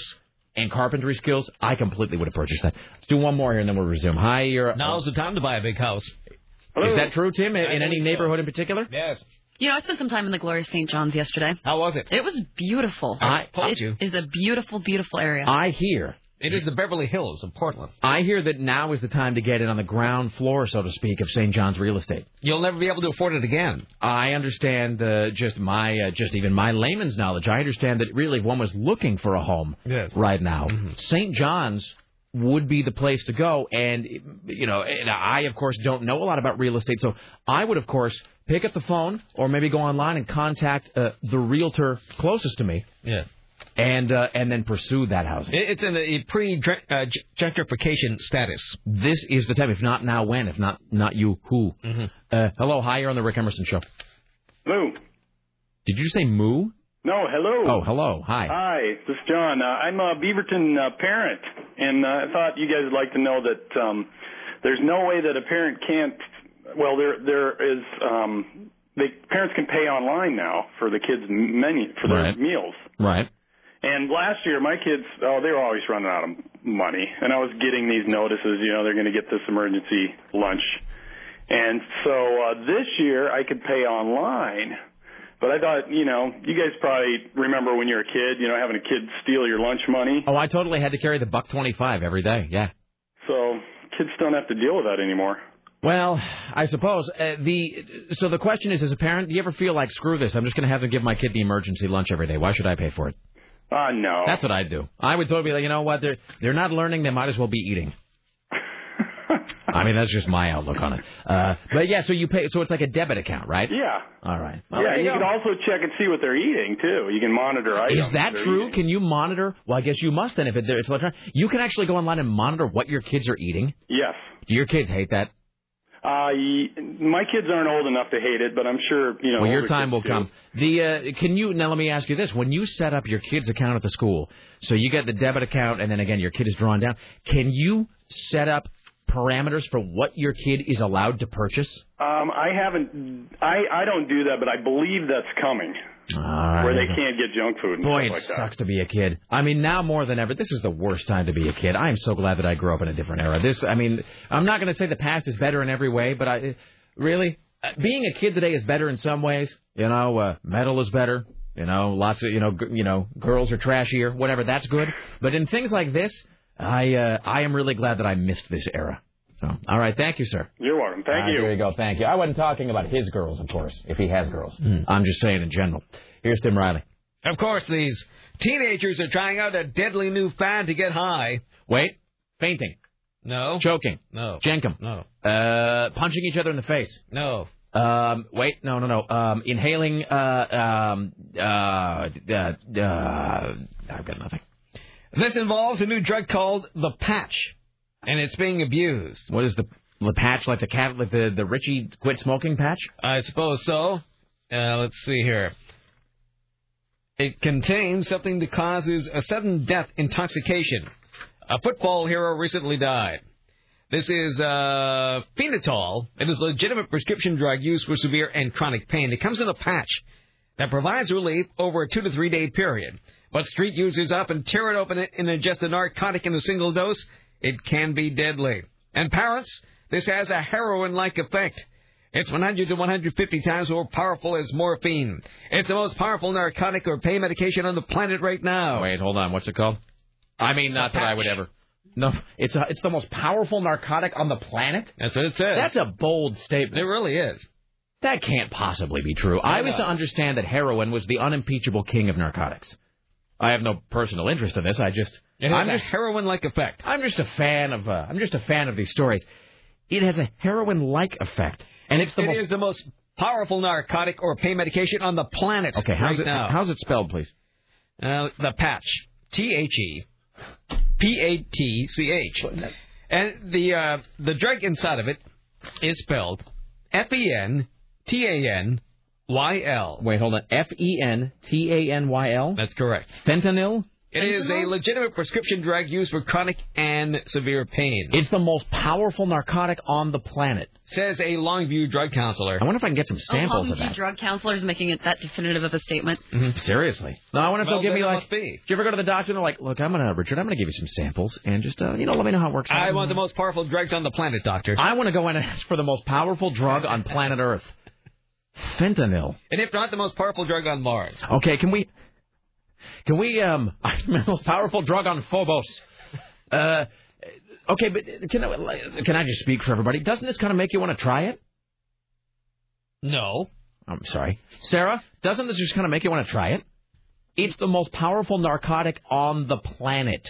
Why Don't... would I want to try the most powerful narcotic on the planet? What happens if you jump what through a... a plate glass window three stories up, flapping your arms like a bird? You know, you're not even going to feel it. That's the good part. You won't eat that. You won't, that won't hurt at would all. Would you try the most powerful drug on the planet? Absolutely. Please do it after election night coverage. Maybe I'll do it right as we're heading into Grand Central. That'd be great. I can't believe you would ask that. Why would I want to try the most powerful narcotic on the planet? Sarah, the answer is in the question. I mean, fentanyl. Why have I never heard about this? You're not a child. Well, that's true. You need, to, you need to be a teenager trying to get high. How would you even get this? I mean, it sounds like a thing they would prescribe, or, you know, they would control pretty heavily. I know. All right. But, I know, mean, gone are the days when kids are just satisfied throwing uh, dryers off of overpasses and the passing police cars. the free, the free-spirited devil-may-care days of uh, an hour ago. Mm-hmm. You know, here's the other thing about this. Just like um, we, had, look, I hate to, I hate to say this, but we were talking to that guy from the Oregon Bus Project or whatever, mm-hmm. uh, that Alex guy, and I don't mean to sound discouraging. It's just that. Uh, he was doing that thing of, you know, well, Rick, this year more than ever, the youth are really going to be involved. And the thing is, they say that every four years, and it's never true. Maybe it'll be true this year. But that is like how every year or every couple of years, cops and teachers and parents will talk about, I don't know, I mean, when I was uh, when I was a boy, of course, we, uh, you know, we used to play with zip guns and everything. But the kids today are much more violent. Really, we are seeing kids today who are much more violent and uh, sexualized at a younger age. Really, it's not like what it was when we were kids. And it's like every every every idiot generation claims that this new generation coming up is, boy, they're crazy. These, it's not like when we were kids. This new generation of kids, they're they're completely nuts. And that's never true either. It's just crap that old people say. So, but this is sort of like that, because don't you hear this all the time where every drug that comes out now has heroin-like effects? And it, that can't just be true. That morphine has heroin-like effects. They but, say that oxy uh, OxyContin has heroin-like effects. No one else has claimed to be the most powerful narcotic or pain medication on the planet. I wonder if that's just a trademark thing. You know what I mean? Does it say it on the label? I don't know. The huge, huge jolly letters with a big smiley face next to it. With a globe. They told me that Vicodin has heroin-like effects. And, I mean, I've never taken heroin. I've taken lots of Vicodin, though. And so... Well, I, maybe you can mix Vicodin with this uh, this patch. And see how that goes. Well, I wonder what I was going to do for Halloween, Tim. I don't have any plans. It sounds heard, like a horror show to me. Now I know. I just heard from somebody who said that they knew someone who split a pill with somebody else. And this they were is a so, pill of this? A pill of the patch. Of they, fentanyl? Who cut one of those patches in half, split it with those, her boyfriend, and they were puking sick high. They are strong even when you cut them. So he shared with someone else? That's socialism. That's, I keep my drugs for myself. They were vomiting? Well, that doesn't seem like a very pleasant drug. Maybe you should have taken the whole thing. Your body's trying to tell you something. In Give the, me the whole thing next time. In, in the future, take the whole thing. Because if you cut it in half, it's only half of the most powerful drug on the planet. So, well, maybe it's a half a planet. I, it's a smaller planet. It's more of a moon. Um, the uh, it's it's really the most powerful drug on an asteroid that's in some kind of an elliptical orbit. I was to understand that narco- a narcotic was soothing. If you're taking it, it's making you hurl. That's not soothing at all. Vicodin doesn't make you hurl. Ni- neither does... Uh, Although I think Vicodin actually is not OxyContin, but Vicodin is, in fact, oxycodone, which is slightly different. Vicodin, here's the weird thing. You ever look at the ingredients on Vicodin, Tim? No, I've never taken it. Sarah, Vicodin? No, I've never taken Vicodin. Oh, it's fantastic. If you look at the ingredients in Vicodin, here's the weird thing about it. You look at it, you know what Vicodin is? It's oxycodone and, wait for it, Tylenol, which is weird. You sort of think if you've got oxycodone, which is that thing that is, again, kind of, they say kind of like heroin, why do you need Tylenol? It's a little strange, right? They'd be like, you know, heroin, now with aspirin. I mean, it just doesn't, it seems like, you know. Yeah. That seems redundant, to say the least. Hi, you're on the Rick Emerson Show. Hello.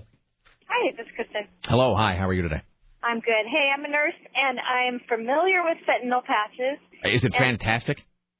No, not that familiar. No. But we we use them often in the hospital. They're for people with chronic pain, and the problem is they are transdermal patches, so you put them on your skin, that are supposed to be time-released, like over three days. Mm-hmm. So the danger when people cut them is the medicine dumps. So you said the, med- the medicine what? It dumps into your system. Oh, all at it's once. It's not time-released, yeah. So that would be the, uh, the... Is that where the vomiting comes from? I would assume so, yeah. Now, can this, if you just uh, chop up one of these patches, what do, what do you do? Do you, do you do sniff it or lick it, or what do you do with it? I mean, not that I'm trying to instru- not that I'm trying to instruct people, but I'm saying you hear these people who take the patch and, and then you know they're like uh, taking it all at once. How do you do that? I've known people that have cut them. You can apply something warm. If it, if you warm it up, um, it absorbs quicker. Could I brew it into um, a I've tea? Known, I don't know. Well, I did know I did have a patient once that did melt it and then injected it. God, boy, drugs make you dumb. Uh, and so, uh, what was my question then? Blah blah blah blah blah. But then if you but so if you're taking it as directed. Is it? It is just a very, a very powerful, uh, a very powerful narcotic and pain reliever. But then, if you're doing it all at once, it then apparently just empties out your stomach. Well, sure, because the patch is usually meant uh, for up to three days. Mm. So if you're taking all that at once, you're getting too much. Let me ask you this, uh, Kristen, based on just your uh, knowledge as a nurse: fentanyl, uh, most powerful narcotic on the planet. I don't know. I mean, I. I know it would be one of the most powerful. Fentanyl's often used even as an as an anesthesia, so that's probably why. Interesting. They say it's all right. Uh, what would you have to have to get one of these? A very good doctor's prescription. What if I got like a real bad sprain? No. Oh well. This right. is for like chronic chronic pain, um, long term cancer right. pain, back pain, that kind of thing. All right then. Okay, I'm not at all filing this away. No. All right. Thank you, Kristen. All right, anytime. All right. All right, there you go. I don't think she appreciated my carefree attitude. I don't think attitude. she did either. I don't think she appreciated my rather unique take on it. Well, you know when you're uh, asking for tips on how to get, you know, the most powerful... I wasn't doing that. That was, you said that, I didn't say okay, that. Okay, okay. I just liked, I just wanted to gain knowledge. Uh, let's do just a couple more about this, and we'll take a break. Hi, you're on the uh, Rick Emerson Show. Hello. Hi, Rick. It's Shannon. Happy Halloween, guys. And to you. Happy Halloween. I was at a party, and these things were being used not too long ago. And they, they cut them open, mm-hmm. and then there's, like, a gel in there, okay? And then they, like, let the gel, like, dry up, and then you kind of, like, scrape up the residue and um, inhale it. So you're you're inhaling a dried-up gel. Right. Interesting. Doesn't that, go, doesn't that just go into your nose? Oh, so it's like powder. I was going to say it just goes into your nose and just sits there. So then, okay, the gel becomes a powder, and then they inhale it. Exactly. Is everybody yeah. vomiting? Nobody seemed to vomit. I wasn't going to touch the damn thing. I'm just like, first of all, they're really expensive, I guess, these these things. Like, you know, not that many people get the prescription, so right. they're going to sell it for a lot of money, sure. you know. And so it wasn't like being handed out. It was offered to me, and I'm not, you know, no. I'm thinking no. Thanks, guys, but what yeah. are you taking? And they're like, oh, it's this guy. He's, you know, got a cancer for ten years. And wait, let me understand this. So they actually have a friend who has cancer, and they took one of his patches to get high at a party. Well, he sold it to him. Uh, well, probably it, probably in trade. Now, let me, let me ask you this. Just a, I don't mean to be... Maybe that's how they pay for their treatments. I was just going to say, I don't mean to be in, I don't mean to be indelicate. Is it a is it a, a, a terminal form of cancer, or...? As I understand it, uh, apparently the man is an old Vietnam vet, and, and he's um, dying of terminal cancer. Well, so, so, so there you go. So he's... Uh, You know, so I, I guess the, the making, uh, gathering ye rosebuds where ye may. All right. Right, then. And I think he, I think he likes to partake in some other recreational use, so he, he trades it out to this kid or something. Oh my gosh! So I it's know. sort of like a, it's like when you're trading lunches at school, but for, you know, but with narcotics. Exactly. Which is I, wrong, by the way. People shouldn't do that. They they shouldn't. And oh. snorting gel, come, I mean, come on. What? Yeah. Well, I'm with you, though, because it is a relatively new drug. Something like that, you know, uh, it's like having a food taster when you're the king. I think you're going to let uh, dozens and dozens of your friends try that and then see how it works out for them before you even consider that. That would be my take. Yes. It's being sold at area playgrounds. Right. That's a lie. You're making that up. No, it's in the story. It's always in the story. All right. Well, and like you said, Tim, the guy died. Oh, did he die? Well, yeah, the kids are dying from this. Oh. Well, kids there you dying. go. So don't do it because your body don't is a temple. Don't do it. Yeah, that's it. All right. Thank you, Shannon. Best show ever. All right. There you go. Thank you. Uh, I'm not saying you're making it up, but I'm saying that, that always is the tag with these stories. And it's being sold to children at playgrounds. often, you know, and then the Halloween variation would be being sold to children as a Mickey Mouse stamp that you lick. But it just makes you think there's like a little booth being set up like Lucy and Charlie Brown. The fentanyl the dealer is in, five cents. All right. Jesus. All right, back after this, more of your phone calls. Tim Riley returns around the corner. Uh, coming up later on, Aaron Duran from geek in the city dot com. Top five horror movie scores. Uh, the uh, exit poll for the election. Clergy Watch, Geek Watch, and more. Stay there. It's the Rick Emerson Show.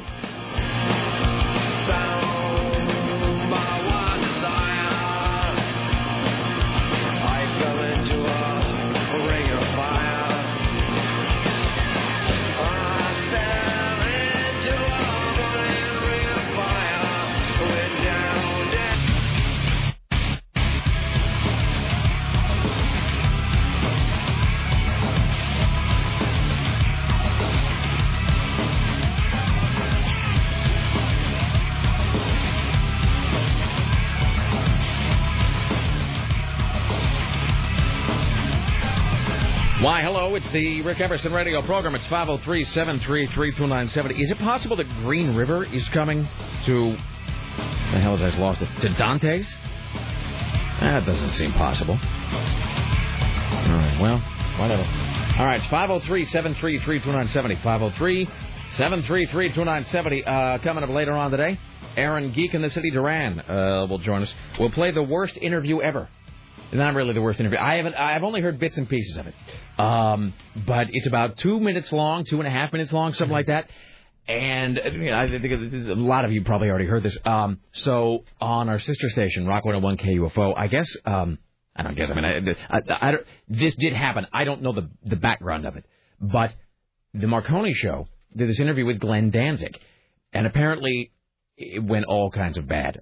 Apparently it was just like an exercise and failed. Not yeah, I, had, on... I had heard something about it. I haven't heard it, yeah. though. And I guess it wasn't anything to do with them. I think it was all on all on that side of the table. I think Danzig was in a bad mood uh, that day. Something had, something had gone wrong in Danzig land. So we're going to play that later on. Big Jim, I gave it to me. So uh, it's five oh three, seven three three, two nine seven oh. Uh, let's see. Well, I got some more notes about this stuff that I saw McCain doing last night, but we'll get to that in a few. This is Tim Riley. Maybe they can make up with it by booking Ted Danzig. Maybe he'd be a better... I was trying all day yesterday to get people to laugh at that line. Ted Danzig! Come on! Uh, and it was, they wouldn't go anywhere. Oh, by the way, just a couple brief uh, quotes. This is, uh, let's see, yesterday. Um, let's see, do you want to hear a creepy quote from Dave Zinn or a uh, an amusing quote from Susan Reynolds? An amusing quote. All right. So we'll talk more about Halloween later on, because it is I have all... more Halloween jokes. Really? Mm-hmm. Let's hear one now. I'm ready for one. Wait, hold on. Do we have a... Uh... Do you have any spooky music, Rick? I, uh, well, I only it's have... It's actually a Halloween riddle. I have the uh, oh. I have the suspense music, and then I, of course, have the...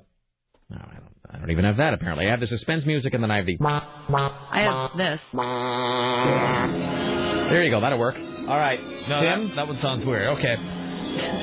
Well, well, then we'll What's find something in... else. Hold on. No, no, no. I'm, me, I'm a, Tim, we're just working on what we have. Find something else here. Tim, seriously. I'm, I'm about ready to give up. Doing the best I... Halloween riddle. And this joke service localized this, by the way. What city in Washington state has a very large ghost population? Mm, wait, hold on. What city... In I, Washington state. Can I tell you this? Mm. This is stupid. I pride myself in being able to like figure out the answers to dumb riddles or jokes. I really, that is a skill that I really value in myself. And I know it makes me sound like a retard, but what are you going to do? The problem is this is so easy you'll never get it. What city in Washington? What is it? Please, what, one more time. What city in Washington state has a very large ghost population? I think it's something, if it's easy, it has to maybe be Seattle, but I don't understand how you can make that. Well, is there some a city that rhymes with ghost? No.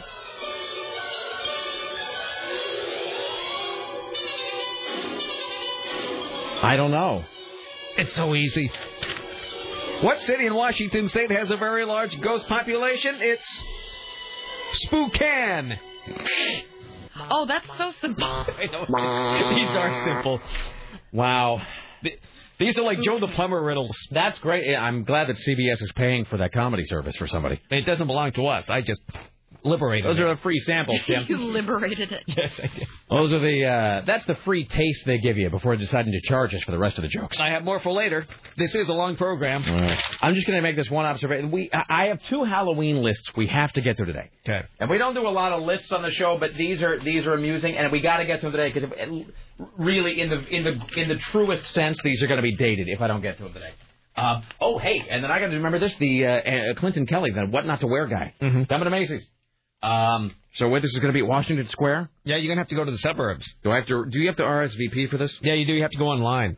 All right. Done. And, and indicate how many guests you're bringing. Done and done. So I got to get to these two Halloween lists today because uh, yeah, they'll be completely useless on Monday. But there's this one, and it's the you know it's the ten most disappointing treats for trick or treaters, like the ten, ten things like you don't want the guy to put in your bucket or whatever when you go to the door.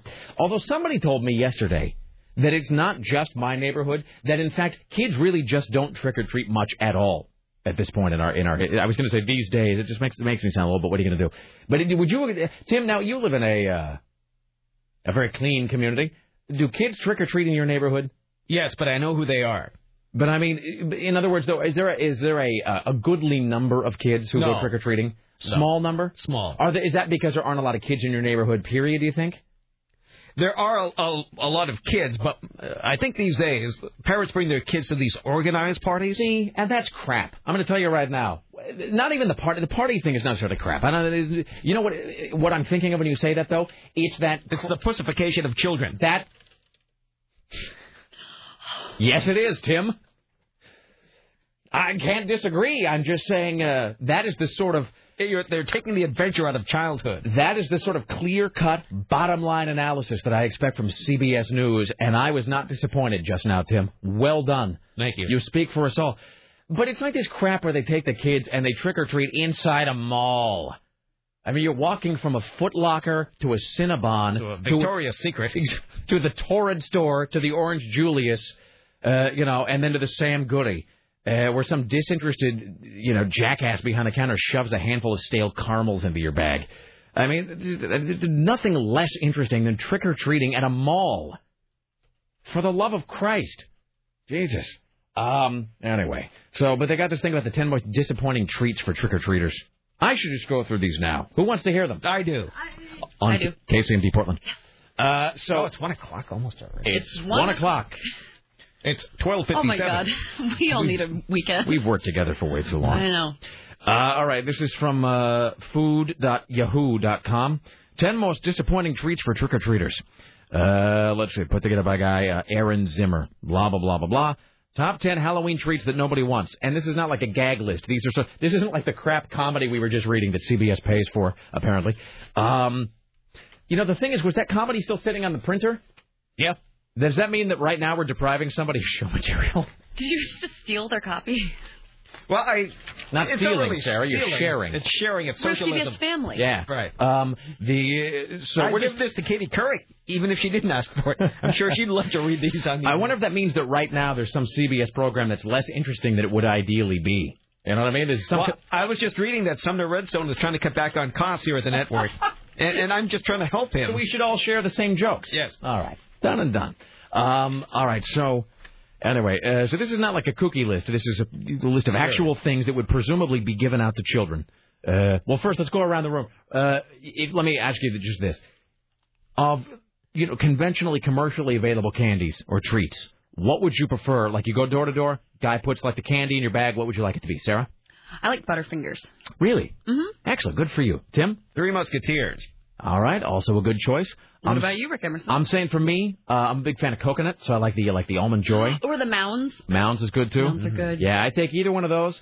Uh, also, I, I could go for just a, like a plain Hershey bar, just like the regular, you know, get the regular chocolate, no fooling around there. But, yeah, coconut I like.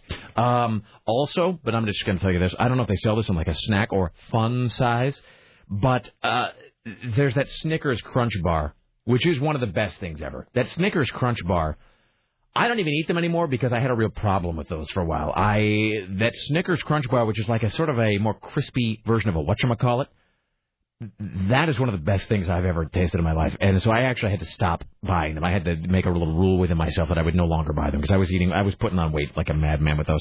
Um, uh, okay, worst, worst candy, something you don't want. Sarah? Hmm. I don't like gummy things. Yeah, gummy stuff. I don't know. You know, have you noticed this? People who like gummy stuff really, really like gummy mm-hmm. candy.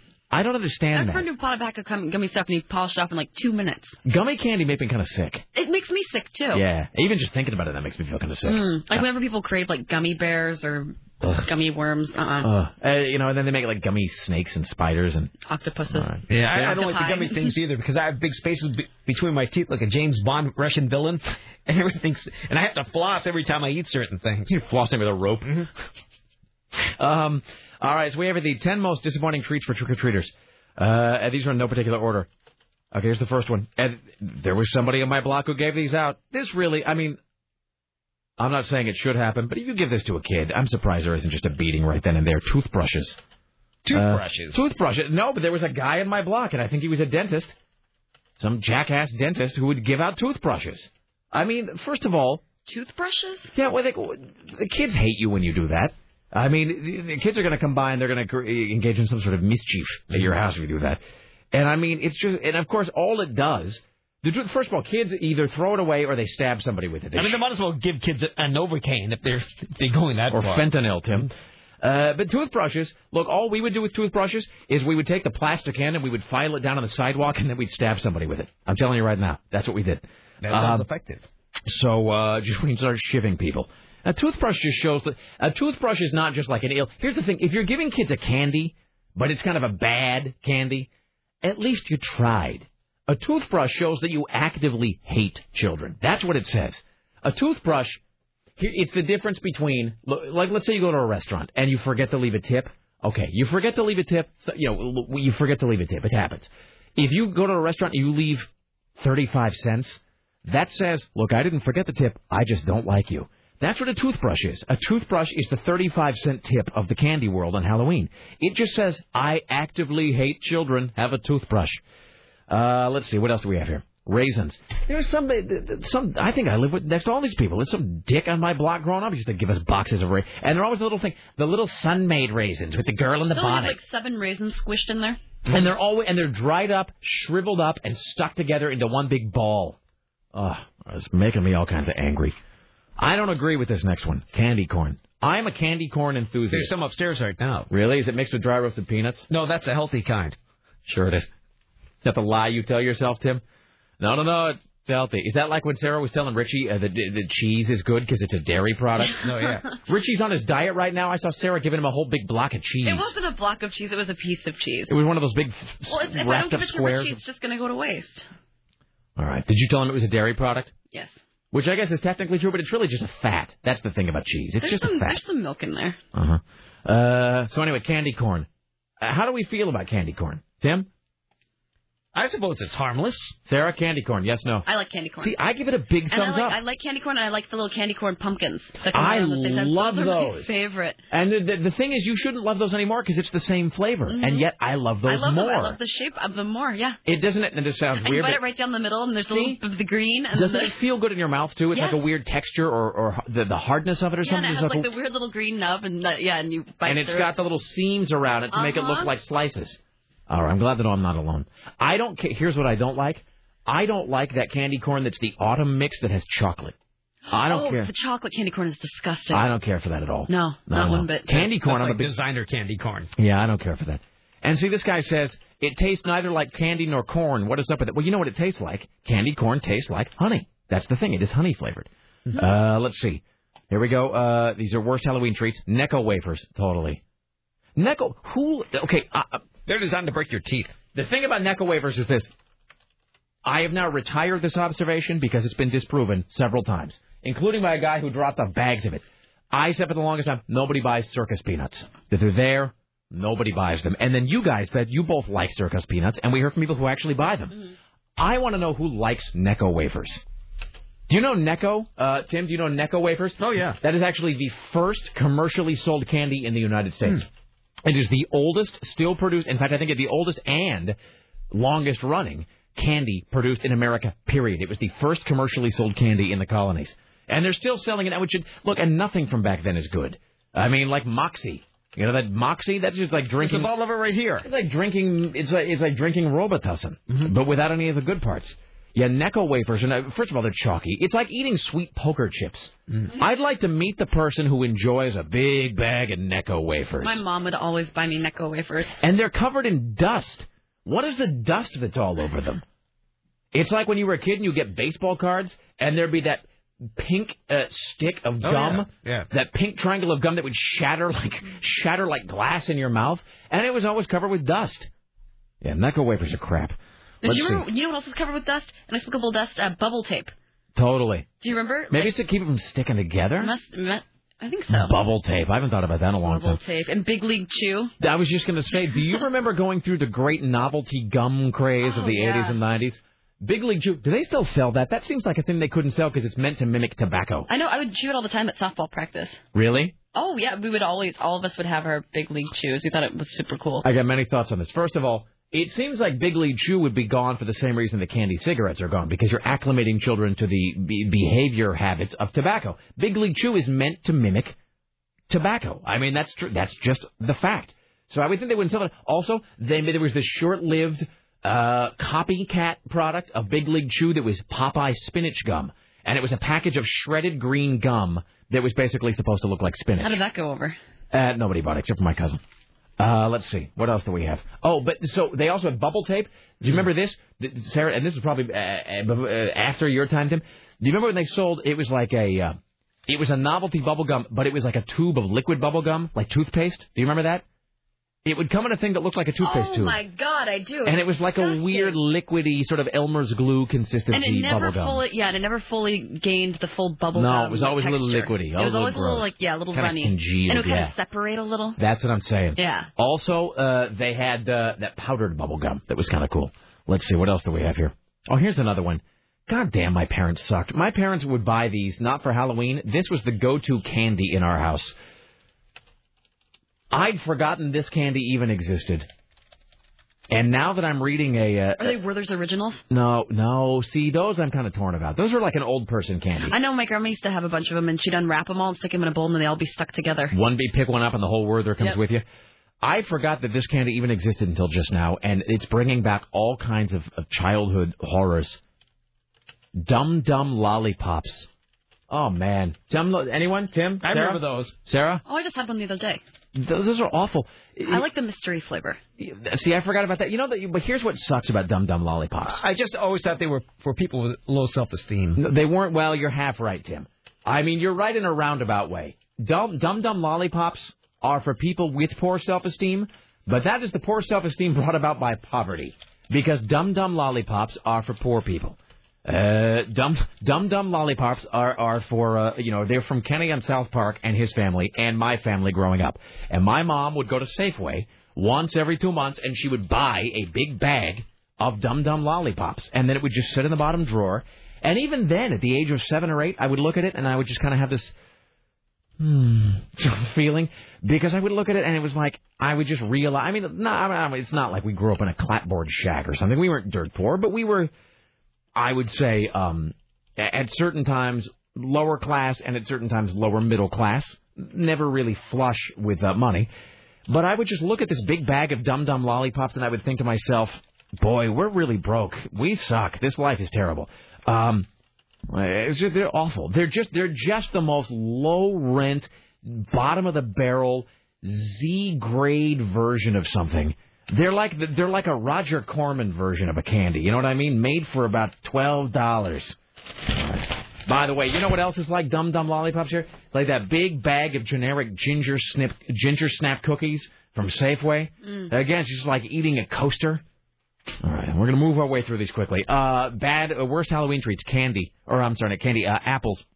I even I grew up too late for that. I I never got apples. Let's see, what else do we have here? Tootsie Rolls. Tootsie Rolls. Okay, here's a weird thing about Tootsie Rolls. They don't taste like chocolate. What do they taste like? That's its own weird flavor.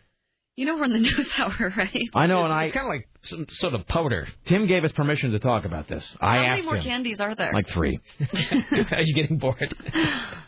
I'm just saying, I'm just saying, it looks like we're chocolate. We're going through the whole candy aisle. We're almost done. Okay. Looks like chocolate, kind of smells like chocolate, doesn't taste like chocolate. It doesn't what the, taste like what chocolate. What the hell flavor is a Tootsie Roll?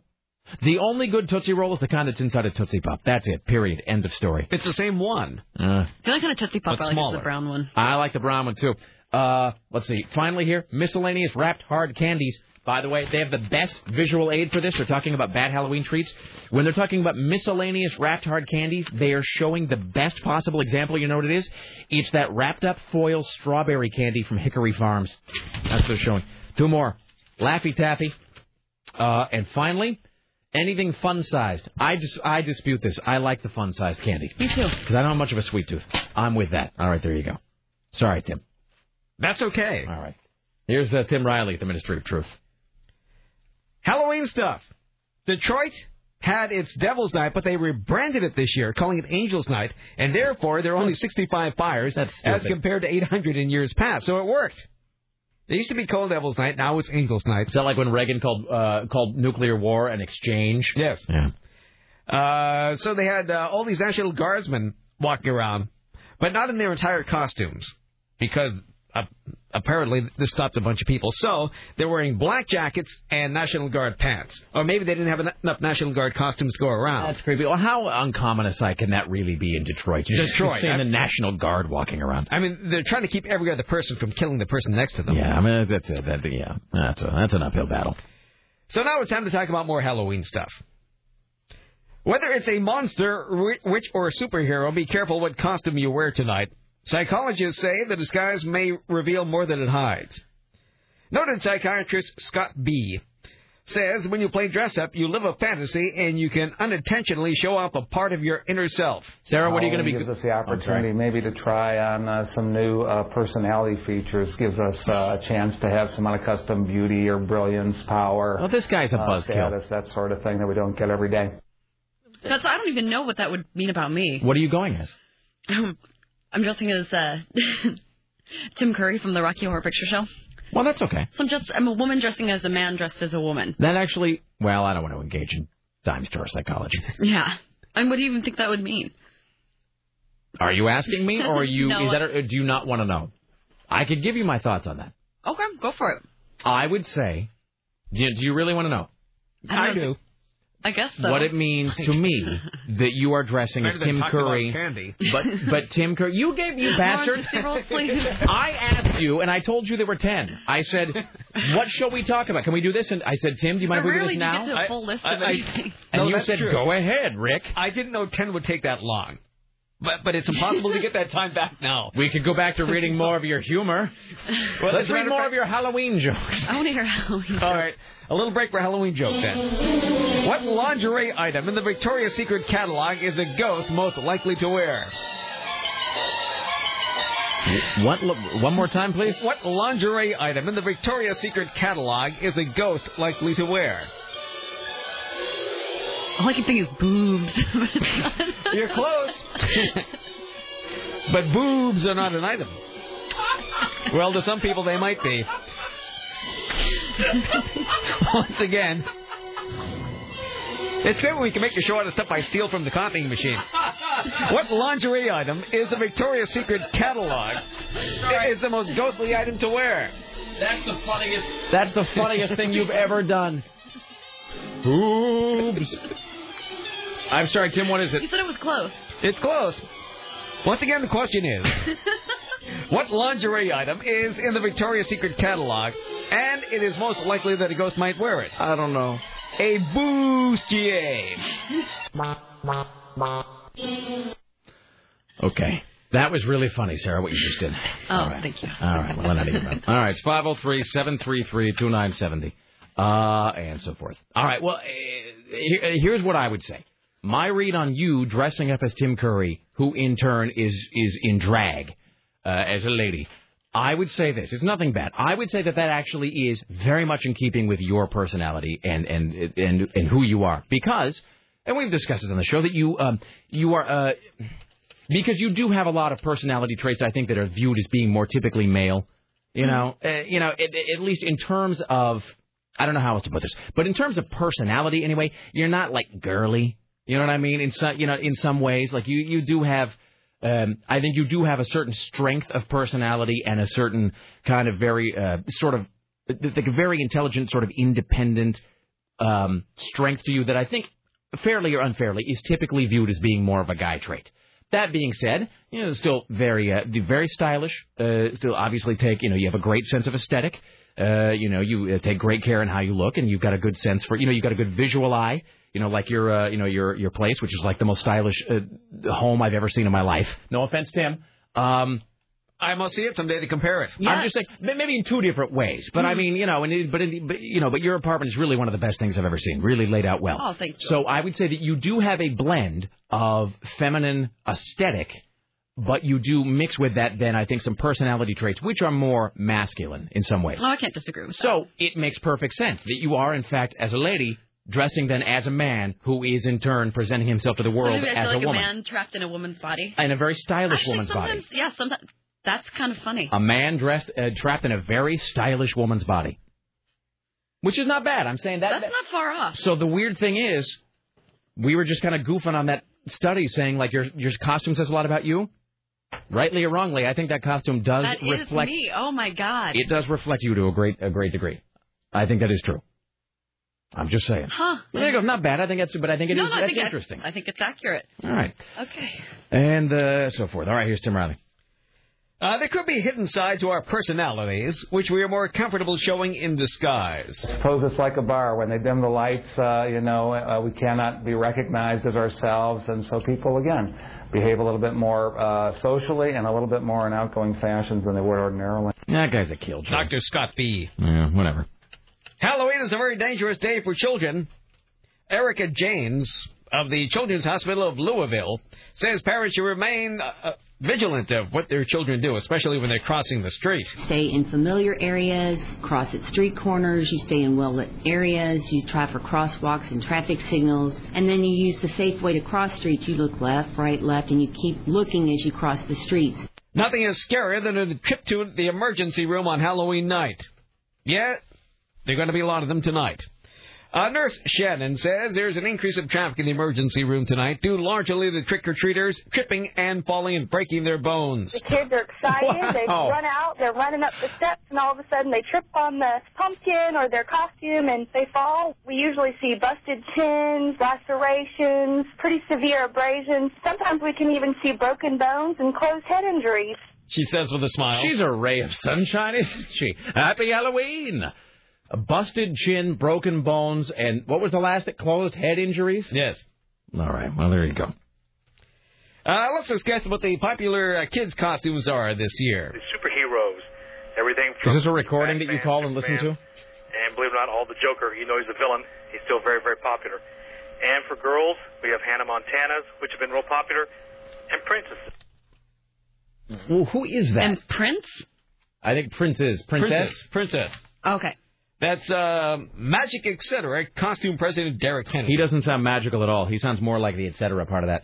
Uh, that sounds like one of those uh, phone numbers at radio stations, however you can call and get updated ski information in the morning. We have... And there's always that hum in the background for mm. no reason. Mm, and the background is three inches of fresh powder at Alta. Uh, and we're looking at an elevation up on uh, the uh, Park City slopes at about uh, twenty-five thousand feet. This will be updated throughout the day. That's exactly what that sounded like. Uh, we've got this about raisins. Rick, my mom gave out raisins once when I was a kid. Her explanation was, it's nature's candy. Rick, anything described as nature's candy is awful and full of filthy lies. Also, I'm kind of bitter that children get to eat cheese under the pretense that it's healthy. If I had a lunch composed of blocks of cheddar cheese, which children are fed all the time, nobody would say, that's a healthy treat, good for you.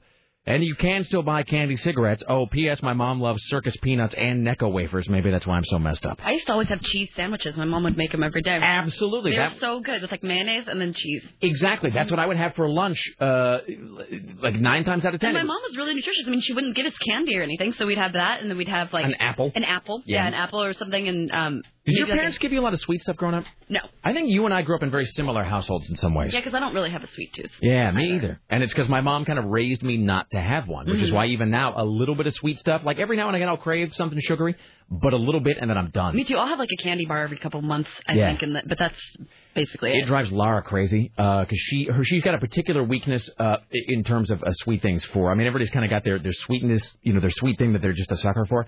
Hers is ice cream. She has a, ice cream is really like her. That is her sweet thing of choice, and it drives her crazy because every now and again, I mean, maybe every six weeks, I'll think to myself, I could really go for some ice cream. Usually after a nap. I wake up. When I wake up from a nap, I crave ice cream sometimes. So, but I'll go to the store. I'll get some ice cream, bring home like a Ben and Jerry's thing or whatever. I'll get about, I don't know, uh, I'll get like five or six really good spoonfuls into that, and I'm done. Mm-hmm. And then I put it back in the freezer, and it sits there for a month. And she will open the freezer, and she'll, I'll, I'll kind of hear this like kind of this stupid, and she'll shut the freezer. And then she'll stomp around the house for a while. And I can tell she's angry about something but won't say what it is. And then she'll, and then finally it'll all come pouring, and she'll go, I can't believe you just let ice cream sit in there. And it's like how Stephen King used to talk about uh, after he quit drinking. Mm-hmm. He was dry, uh, he was a dry alcoholic, and he would be at restaurants, and he'd see people pushing away a half-empty glass of wine. And he said he wanted to go over and go, finish that! Why don't you finish that? That's how she is with ice cream. Um, but yeah, my mom would send me to school with uh, bread, a little bit of mayonnaise or salad dressing, and then just a big like slab of cheddar cheese on it. I mean, think back on it now. There's really nothing healthy in there. There's starch, and then a big slab of fat that we call cheese, and then another layer of fat that we call mayonnaise over the top of that. That's just a whole bunch of crap is what they're giving. It's amazing I don't weigh three hundred pounds. Here's Tim Riley. Talk about a scare. A Delta baggage worker got quite a fright when she opened up a jetliner's cargo door and found a cheetah running loose amid the luggage. Delta spokeswoman Betsy Talon said that two cheetahs were being flown in the cargo area of a passenger flight from Portland to Atlanta, and one escaped from its cage. The airline summoned help from the Atlanta Zoo. Experts rushed to the closed airport hangar, tranquilized both animals, and took them back to the zoo. The airline is now working to get the uh, big cats back to their owners. Uh, she declined to identify the owners because of privacy rules. Yeah, I don't think you could just be... Uh... I don't think you just be mailing a cheetah to somebody or sending it on the plane. That seems like a bad idea. Hi, you're on the Rick Emerson Show. Hello. Hey, Rick. Hey, Sarah. What do you got? Hello. Uh, I got too many observations now while I was on hold listening to you talk about candy, so I'll just try to get to the best things. And certain people thought that conversation wasn't interesting in the slightest. Uh, you know that powder that's on bubblegum? That, yeah. That is, in fact, uh, it's uh, like crushed marble, I think it is. Like marble like marbles? Yep. Like or marble, marble. Like, like, a, like a shower tile marble? Like a shower tile. That's weird. What? Why? It just it keeps it from uh, sticking to the You know what kids love? Kids love crushed rock. Let's put that in a package. Uh, all right. Fair enough. And uh, I never really got cheese sandwiches because I never saw cheese as a, like a main ingredient. It always, you know, added to the added the well, flavor to the meat. It's funny you say that. Actually, we were talking during the break about Richie eating this big this big thing of cheese, and saying that in certain um. In certain diet uh, diet helpers will tell you, uh, you know, remember, cheese is a garnish, not an ingredient. And yeah. the uh, best Halloween treat I've ever gotten, actually, is uh, Papa Murphy's always gives out small, uh, like, uh, singles of pizza. Oh, that's pretty great. Small pizzas, pepperoni pizzas. Fantastic. All right, thank you, sir. Happy Halloween, best you, ever. You as well, sir. Thank you. And you would always hear the story about some guy on your block that was giving away, like, fifty-cent pieces or, like, quarters or something, and I, you know, we never had that. Uh, all right, here's Tim Riley. From Michigan comes word. Teammates in the bowling league think after rolling a perfect three hundred game that Don Dwayne's heart just gave out. You get nervous shooting a three hundred, said teammate uh, Todd Place. The pressure keeps building. That also is seconded by the bowling alley owner Jim Nutt. Minutes after achieving the lifelong goal of a perfect game, the sixty-two-year-old bowler collapsed and died at Rovina Bowl. Don just collapsed, said alley owner Nutt. At first we thought he just fainted. Then after I rolled him over, I realized it wasn't good. Teammates say he was uh, giving a high five minutes before. They tried to revive him, but he never spoke another word. He died from an apparent massive heart attack. He looked fine. Then he gave me a high five and fell over. I think he died at the time he hit, a fl- uh, hit the floor. He was a member of the Nut Farm bowling team for some forty-five years. His teammates said it was strange not to see him on league nights. But he finally pitched his... Well, he didn't pitch, actually. He bowled his perfect three hundred game, and Don goes down as a legend at Nutter Lane. So he bowled a perfect game, mm-hmm. and then died immediately afterward. Of a heart attack, massive heart attack. So would you say that he was struck down? Yes.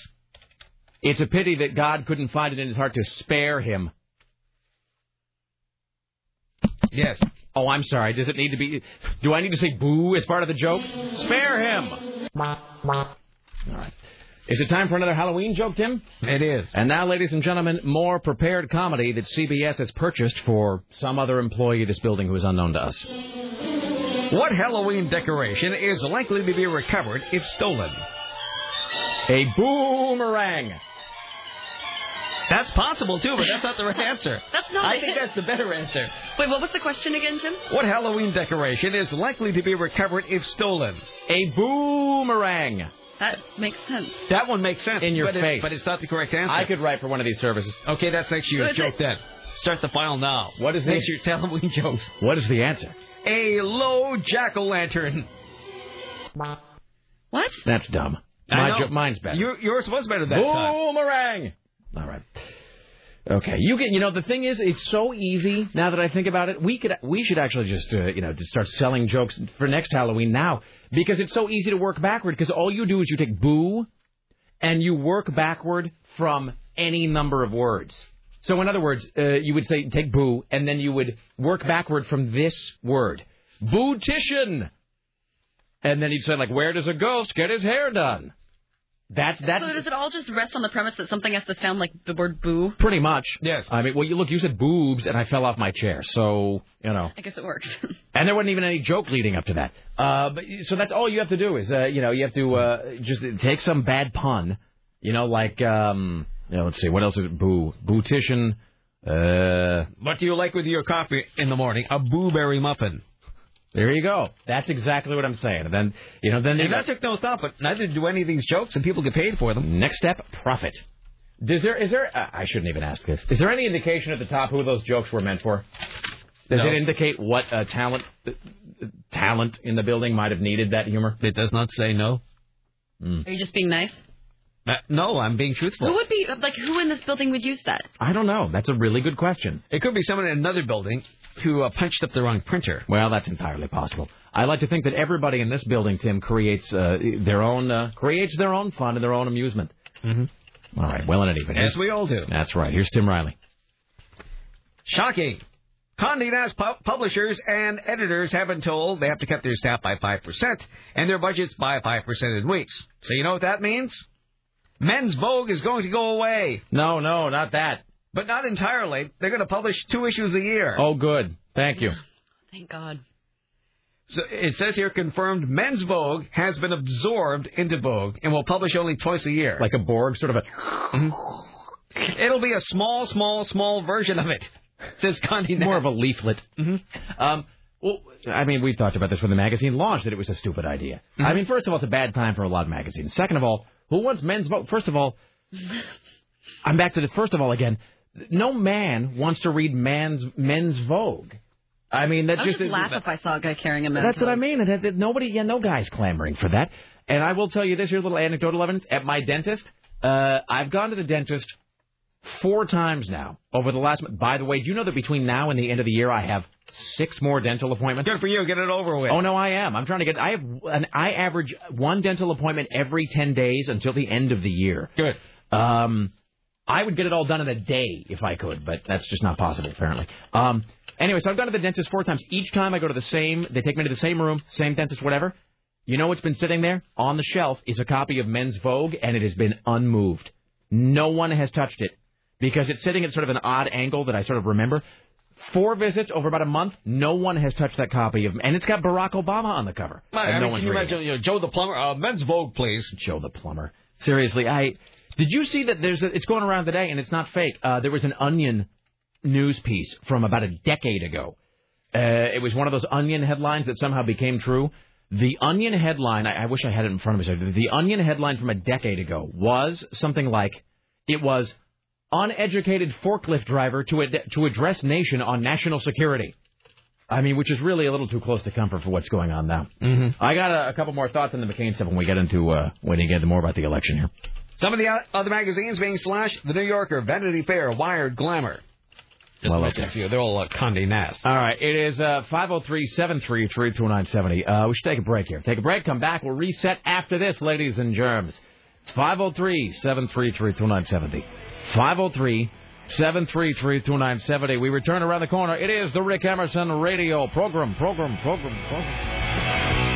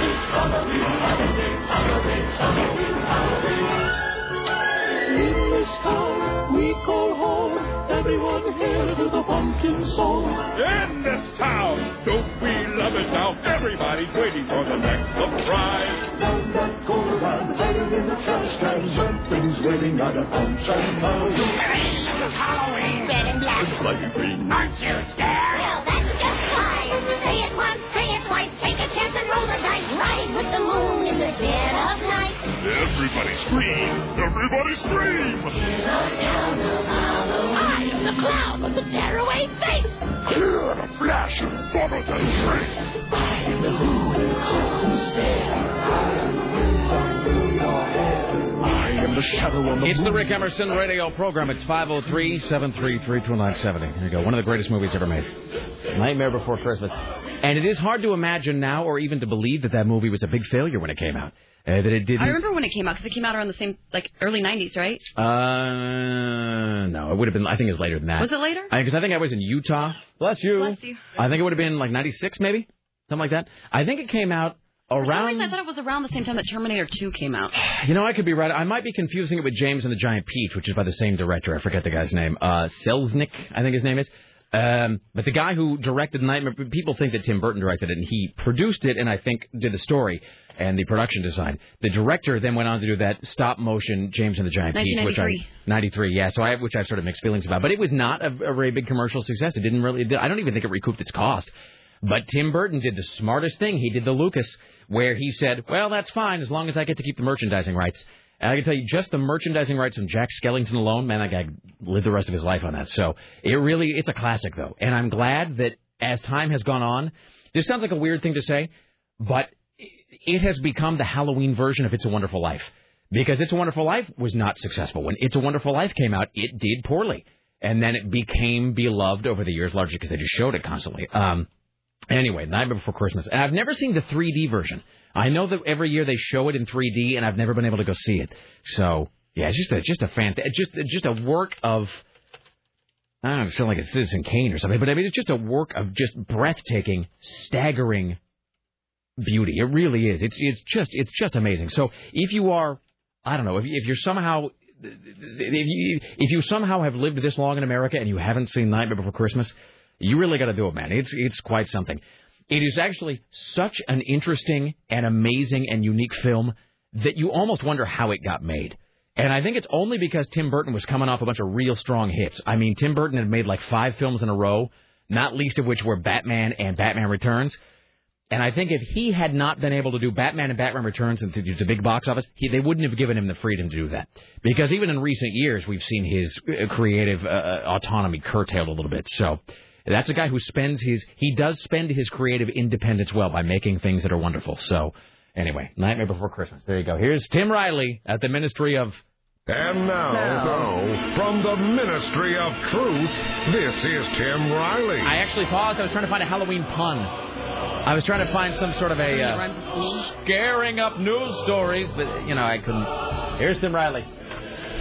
Well, it looked like a hand grenade. And that's just the way Salem police treated it. Downtown streets are blocked out. The bomb squad called in yesterday. Downtown here? Salem. Oh.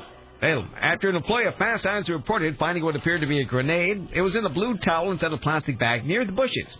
Bomb squad sent a robot to pick up the device, put it in the container unit, and then they blew it up. Well, what do you what, what could there be to damage in Salem? I mean, come on. It's unknown if it was a grenade or not because they blew it up. Well, when in doubt, Tim, blow it into tiny pieces. That is the American way. A fire caused a million dollars worth of damage to an unmanned underground nuclear launch site, but the Air Force didn't find out till five days later. The May uh, twenty-third fire, notice we're just finding out about this now, the May twenty-third fire burned itself out after an hour or two, and a multiple safety system uh, prevented any accidental launch of the Minuteman three missile. Uh, this happened good. outside of Denver. That's comforting. Uh, this fire is blamed on a faulty battery charger. Uh, the incident wasn't reported sooner because of the complexity of the situation.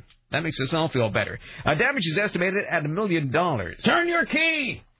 The revelation is the latest in the string of embarrassing mishaps involving the nation's nuclear arsenal. In two thousand six, four electrical fuses oh. for ballistic missile warheads were mistakenly shipped to Taiwan.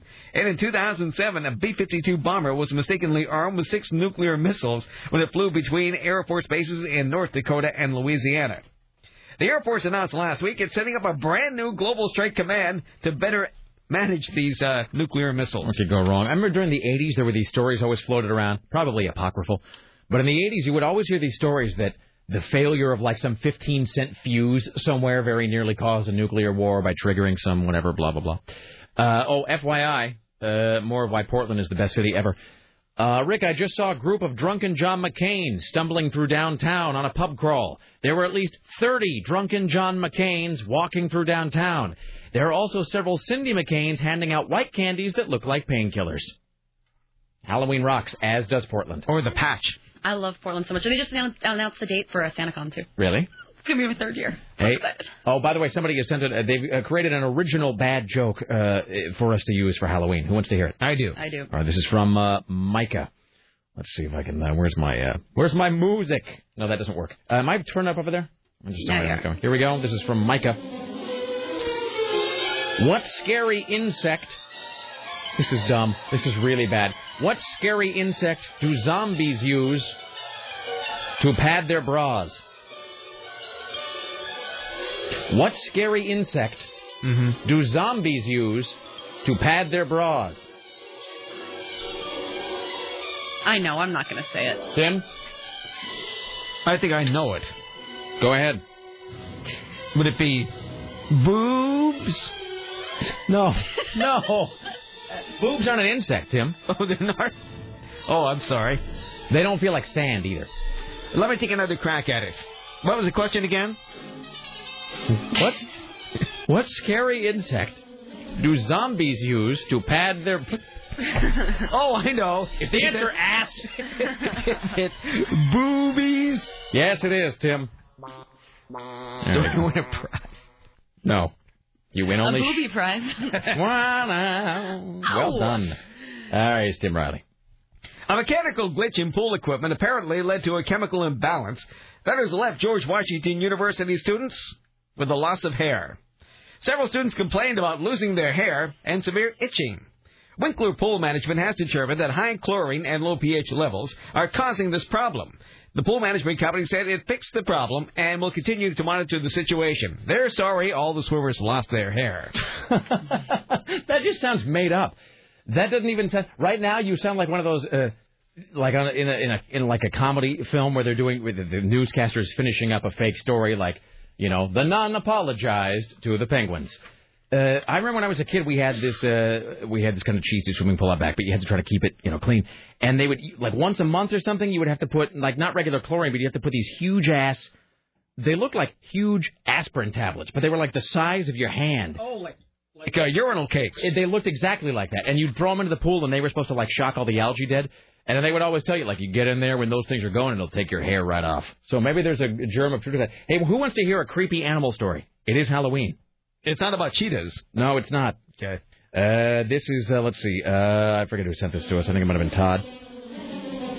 Here's your freaky uh, story for the day about octopi. Uh, that is the dominant life form on this planet ten million years from now. This is from The Telegraph, which is a British newspaper of some note. Subject line, Otto the Octopus wreaks havoc. This is a true story, by the way. An octopus has caused havoc in his aquarium by perform... This is terrifying. An octopus has caused havoc in his aquarium by performing juggling tricks using his fellow occupants, smashing rocks against the glass, and turning off the power by short-circuiting a lamp. That's just wrong. I don't want to hear about that. Staff believe the octopus called Otto has been annoyed by the bright light shining in his aquarium and discovered he could extinguish the light by climbing onto the rim of his tank and squirting water at the light to short it out. The short circuit had baffled electricians as well as staff at the Sea Star Aquarium. A spokesman said it was a serious matter because it shorted out the electricity supply to the whole aquarium. It was on the third night we found out that Otto the Octopus was responsible for the chaos in the laboratory. We knew he was bored as the aqua- aquarium is closed for the winter, and at two feet, seven inches, Otto had discovered... And the idea of an octopus discovering something is creepy. Otto had discovered he was big enough to... This is so terrifying. Otto had discovered he was big enough to... swing onto the edge of his tank and shoot out a two thousand watt spotlight above him with a jet of water. That's not right. We put the light a bit higher now, so he shouldn't be able to extinguish it, but Otto the Octopus is constantly craving attention and comes up with stunts. He's lately been smashing rocks against the wall of his aquarium. Once we saw him juggling the hermit crabs in his tank. Were the crabs laughing? I don't believe so, Tim. All right, here you go. You're going to kill us all. All right, here's well, Tim Riley. They need to be taught to do something useful to man, like hanging laundry on the clothesline. There you go. What would they do if an octopus was on the Flintstones? What would they do? Like maybe they would be uh, they'd be doing something or other. Like they would be holding up dishes while they dry, like after Wilma washes them. No, filling up boxes of chocolates, like in that I Love Lucy thing. Oh, there you go. And then they would occasionally go, "It's a living." And then, all right, here's Tim Riley on K C M D Portland. Let's do a Geek Watch. Here's your Geek Watch for um, Friday on the Rick Emerson Show. Ugh, this high-speed modem is intolerably slow. In the Quasar Dilemma, remember, you used to... Just a television show. That's all, okay? Richie is noting the octopus could be one of those wacky phone operators where they're always having to put the plugs into things. There is no quantum... Or a merry-go-round for small children. No goddamn shit! Or in the assembly line at Ford. Yes. There it does. Here's your Geek Watch for Friday. Two of the scrappiest bantamweights in the Silicon Valley, Netflix and TiVo, are expected to announce a long-awaited partnership yesterday. Netflix will place its Watch Instantly streaming movie service on TiVo's H D compatible set-top boxes, furthering the technology industry's goal of sending television shows and movies over the Internet instead of over traditional cable and satellite networks to ordinary T Vs. Netflix, based in Los Gatos, California, is widely known for its D V D subscription service that mails discs in familiar envelopes. It has been expanding its digital offerings and now has twelve thousand movies and television shows that subscribers can view instantly over the web on their P Cs without charge. Netflix and TiVo say they'll begin testing the service yesterday. Here's the great thing about uh, about this story, though, is that it really is like two titans of the industry and technology coming together, because I was just thinking about this.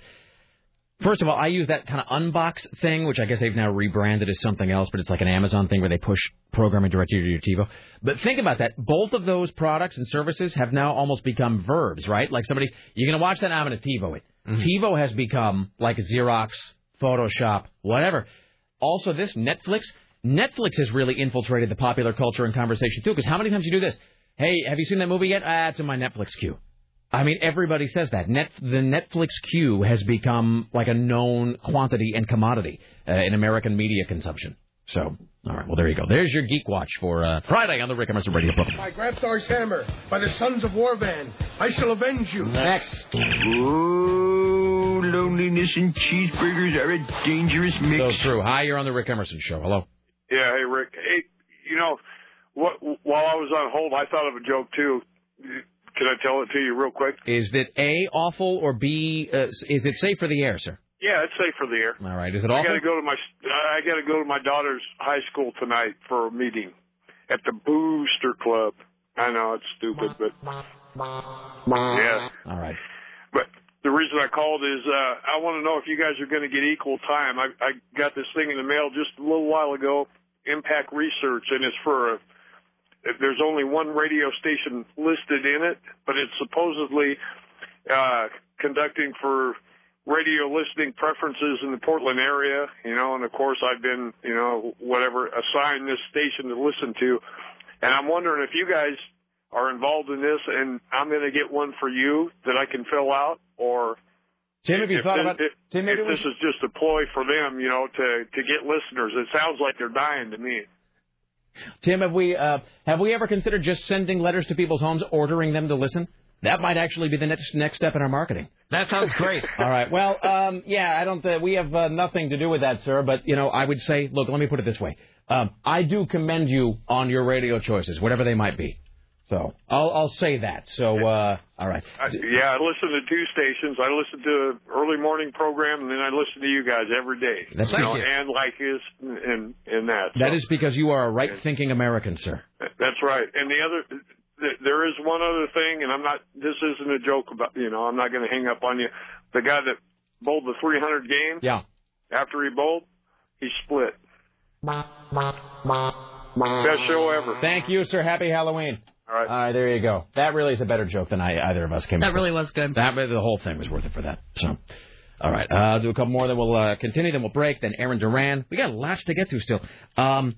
Let's see. Aaron Duran will be here. Uh, we'll talk about the, you know, the, the horror films. Obviously, he's going to count down the top five scores, and we got to play this worst interview ever. And and, and Tim, you'll want to hear this too because it's short and it's very awkward. Hi, you're on the Rick Emerson Show. Hello. Hey, Rick, Tim, Sarah. Hello. Hey, hello. Hi, hello. Hi. I uh, just wanted to let you know a couple of things that I've run across. I was Googling last night for um, for some reason I was searching for Todd the Corpse, and I came up with the greatest London celebrity. Wait, hold on. Let's back. Wait, no, no, no, no, back up. Okay. You were Googling looking for Todd the Corpse. Yeah. Yes, I was. Did, I did actually, you get any results? Well, I got a couple, but there was something really strange, and what I came up with ah. was the weirdest blended celebrity combination trifecta ever, which I've decided to go as this year for Halloween. Which is? Sweeney Todd the Corpse Bride. Okay, so is this a thing I, you're actually going to do?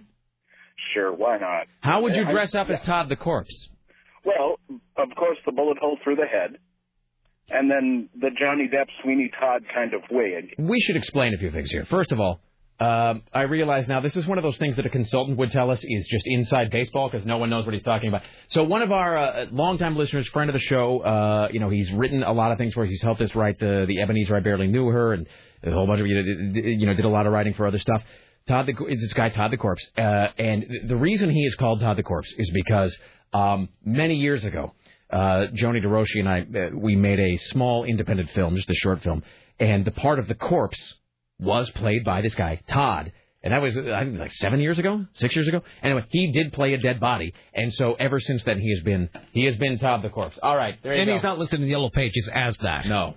But he does call his wife Missus Corpse, by the way, in emails now. Uh-huh. So he does say, well, Missus Corpse and I were watching Pushing Daisies last night. And, all right, there you go, Sweeney Todd the Corpse. All right, thank you. Uh, and so forth. Let's do a couple more here, and then we'll, uh, hi, you're on the Rick Emerson Show. What's up? Hey, guys, it's Mailman Brian. Hello, sir. Hello, happy Halloween, everybody. Um, I had a question about the uh, political, Rick Emerson's uh, two thousand eight political party this next Tuesday at uh, Grand Central Bowling Alley. I'm sorry, what? I had a question about the political party that's happening next yeah. Tuesday. I just wanted to yes, see if sir. you could recite the whole plug front to back again perfectly. Why would you do that, Rick? That's just me. No, just to see if you could. I was impressed, actually. Uh, what is your you. question, well, sir? Okay, uh, the question was, um, I, I'm going to see the Capitol steps at my prior engagement at the Schnitz. I'm wondering how late people are going to be hanging out there uh, formally. The Capitol steps? Really? Did you pay well, for those tickets, or were they free? Tell me they were free. Uh, it's embarrassing. I paid for them. Wow. Well, it's honorable. Wow. Okay. Because, well, because because I was at the, I saw the ca- it's kind of Mark Russell wasn't in town? The Pat Paulson is dead. And yeah. Well, here's the thing. We're going to start at seven. We're going to go to at least ten. Uh, okay. Depends on how the election goes. Well, and hopefully it'll go the correct way. Okay, so that was question one. Question two, or statement two, was um, the. Uh, I remember a couple of weeks ago you were talking to your C N N correspondent about uh, what happens if uh, letter carriers throw ballots away, and I just yeah. want to let everybody know very few of those are thrown away. thank, thank you. Uh, just let you know, and, and that people need to get those in the mail today. Because they got to be today. received by Tuesday. Right. So just right. to be sure, uh, and and then the third part was you were talking about Halloween costumes. This is the main reason why I called. Okay, th- we got to be real quick here. Okay. When I was in sixth grade, my mother made me a Halloween costume for the Halloween Carnival. This is in Orange County, California. It was a white costume with a cape. I mean, a full like ghost costume, except that she made it with a pointy head. You look like I, a Klansman. It, that's what I wanted, and she made it for me, and I went as a Klansman to my Halloween Carnival. Where were you growing up? This is Orange County, California. Well, well, it was appropriate. I mean, come on. It was it was hilarious. Anyways, all right. It was the best carnival ever and best show ever. Thank, Thank you. All right, there you go. Well, I mean, really, if you're gonna pick a if you're gonna pick a county which to go dressed as a Klansman, Orange County seems where that thing is probably gonna go over the best. All right, let's take a break. Back after this, uh, Aaron Duran, top five, more from Tim Riley, and the worst interview ever. Don't go anywhere.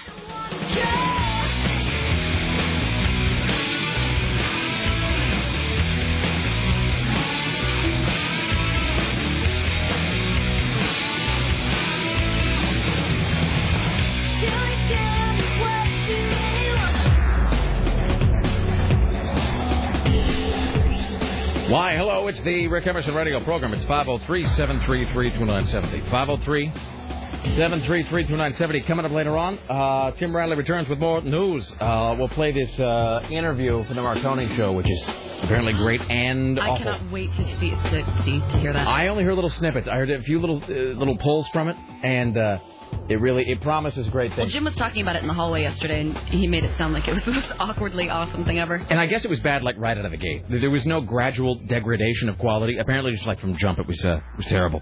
Again, it had nothing to do with Marconi's side of it. I think they I think they really played it as well as they could have. I think they I think they made the best of the situation. But apparently, Glenn Danzig, a little bit of a tricky interview.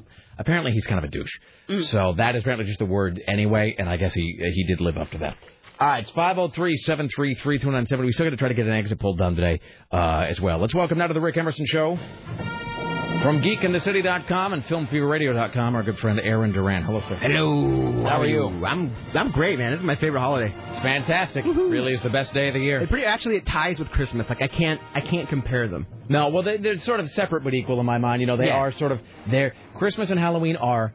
They're equivalent holidays in terms of, uh, you know, in terms of how my enthusiasm for them, but they are on totally separate planes. Yeah. So yeah. Halloween is like the mirror universe version of Christmas. Totally. That's, and see, in my head, I skip right from Halloween to Christmas. Um, I always I, forget about Thanksgiving. Because Thanksgiving sucks. It's, it's it's a stupid holiday. It's just my my take on it. It has nothing to do with like political correctness or Indians or smallpox or whatever. It's just pointless. And to me, I think largely because Halloween. Uh, You know, I love Halloween, but then you go into Thanksgiving, which seems to be centered a lot around, especially, you know, like in kind of a sports holiday, too. And I'm yeah. not much of a sports guy. And as I often say, it is like a lot of the food that you really wouldn't, you know, you wouldn't eat the rest of the year, which means you probably don't like it all that much. Like, really, when in July do you sit down and have stuffing? The answer is never. Never. So, well, uh, here's the problem. My biggest problem with Thanksgiving is it is a, as the one who does most a lot of cooking, it is a lot of work for very little relative payout. Totally. And plus, at Thanksgiving, everybody's just kind of looking at their watches and waiting for Christmas anyway. Yeah. So uh, it's just sort of, it's like, you know what it is? Thanksgiving is like a like a only moderately interesting opening act before a band you really want to see. Yeah. Exactly. And you're kind of sitting there looking at your looking at your wristwatch going, eh, I should go to the It's like when I went to see Marilyn Manson and Hole opened for him. Yeah, and you're kind of, you know, how many trips to the beer garden uh, can I make? Or, or before you even leave the house, you're actually looking at the tickets and then at the clock going like, all right, what's his show at eight? So if I show up at like ten thirty, I should be there in time to see. So anyway, yeah, so uh, we got our decorations on at home. Uh, I no longer decorate. I don't decorate the outside of my house a whole lot because my neighborhood is filled with hooligans. And uh, yeah, that'd just be asking for trouble. In yeah, so it's all basically inside. And the few that you can see from the street, those are still inside the house. Yeah. So I'm going to leave those up for another week, and then I go right to Christmas. Me too. So I'm going to have my Christmas decorations up by like, I don't know, like November tenth or so. Um, what were... You asked me how I was doing. And I'm sorry, there was just a loud rumbling sound. I'm sorry, I'm sorry. My microphone, it's stuck. It won't move.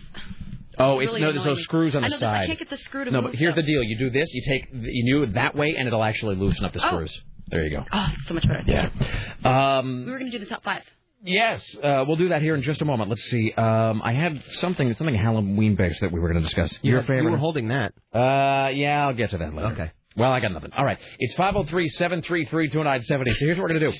We'll do the uh, top five here, then we will either break or do the exit poll. Then we'll come back with Tim Riley at the Ministry of Truth. We'll do the Danzig thing and so forth. Uh, what is your uh, top five today? Uh, my, mine is the top five horror movie themes. Not scores, but the themes. The ones that are, when you hear them, you think, oh, that's that movie. Or that's oh, so that it's movie. not so it's not the score itself. See, I thought maybe it was like the, the whatever, the title track or, you know, whatever you call well, it. Well, yeah, yeah, the title, yeah, whatever. All right. Well, that's well, fantastic. I mean, what's it? A score is the whole soundtrack. The title track is the identifying one. Okay. So, so it is a specific part of the score. Yeah. All right. All right. Now, the nomenclature is very important here. Like so insane. The themes, like the opening themes. Yeah, the ones, and when you hear it, you think, oh, that is from, ta-da. And I'm saying right now, no Jaws. So it is the, um, it is the section of the score most closely identified with the film. Yes. All right. All right, ladies and gentlemen, Aaron Duran with his top five horror film themes. All right, we're just going to jump right into this. So at the honorable mention is The Gonk from Dawn of the Dead, nineteen seventy-eight, by Herbert Chappell. Fair enough. It doesn't quite sound like the horror theme, but when people play this, you you think of zombies, because this is the ending credits where the zombies have overrun the earth. Right. With just this weirdly happy music playing as zombies are consuming people in the mall. And then we're all just bobbing our heads like uh-huh. idiots. This is pretty great. Yeah. This also got, uh, it's a public domain song, which is why Romero used it, and it also has been remixed perfectly in Shaun of the Dead. You know, this is uh, one of those things where Romero decided to make public domain work for him for once. Yeah. yeah, special note, kids, when you make a movie, file that name with the patent of the trademark yeah. office. Put, put the little uh, C in the circle on the front of that. Yeah. Excellent. Good choice. Thank you. Unexpected, but good. Yeah, I had to throw it on there, but, it, you know, it couldn't be in the top by proper, but I had to acknowledge it. All right, Can top... also be noticed that Aaron came in in a costume and neither of us recognized it. That's a good. That's a really good point. Well, and so did Fatboy. I didn't notice his costume either. Neither until I saw the because Superman thing. It's how we would both dress on it, you know. Because yeah. we work in, because we work in, you know, like a frat house meets loony bin. Yeah. Um, and so, yes, yeah, Sarah and I both in noted this independently, that Bobby came as Clark Kent with a little bit of the Superman thing showing underneath. Mm-hmm. So he's wearing glasses with no glass, you know, just the frames. And then he's got, like, you know, like his basic look going on, but then his shirt is unbuttoned a little bit to show the Superman shield underneath.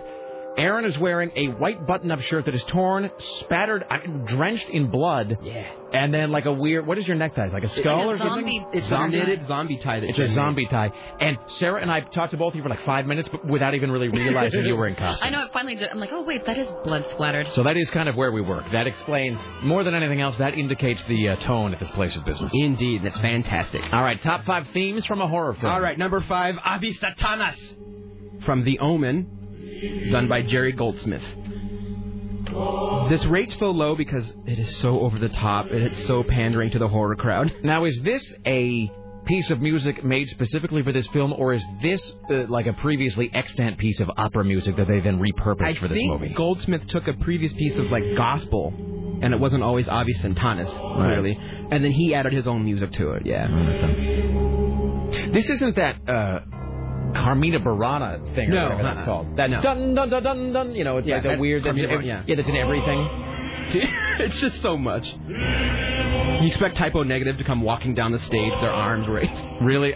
Speaking of Danzig, I was just going to say, all this does is remind me... This reminds me of the Danzig Black Aria record. Don't you mock Black Aria. I love Black Aria, you that, bastard. That C D is righteous. Out of print, too. Yes, it is. Did he ever do Black Aria two? He did, but it wasn't very good. All right. Yeah, there's this Glenn Danzig C D called Black Aria, which is twenty-eight minutes of sort of pseudo-classical goth music, which is either great or ridiculous, depending on the mood you're in. Mm-hmm. I mean, I can acknowledge that it's completely stupid and the best thing ever. I it, Black Aria by Danzig used to actually be my go-to, like, background music for reading. If I was going to be sitting around the house just reading yeah. something, I put that on, put that on repeat. Whenever I'm designing a D and D game, I pop in Black Aria. Yeah, it's pretty fantastic. Right.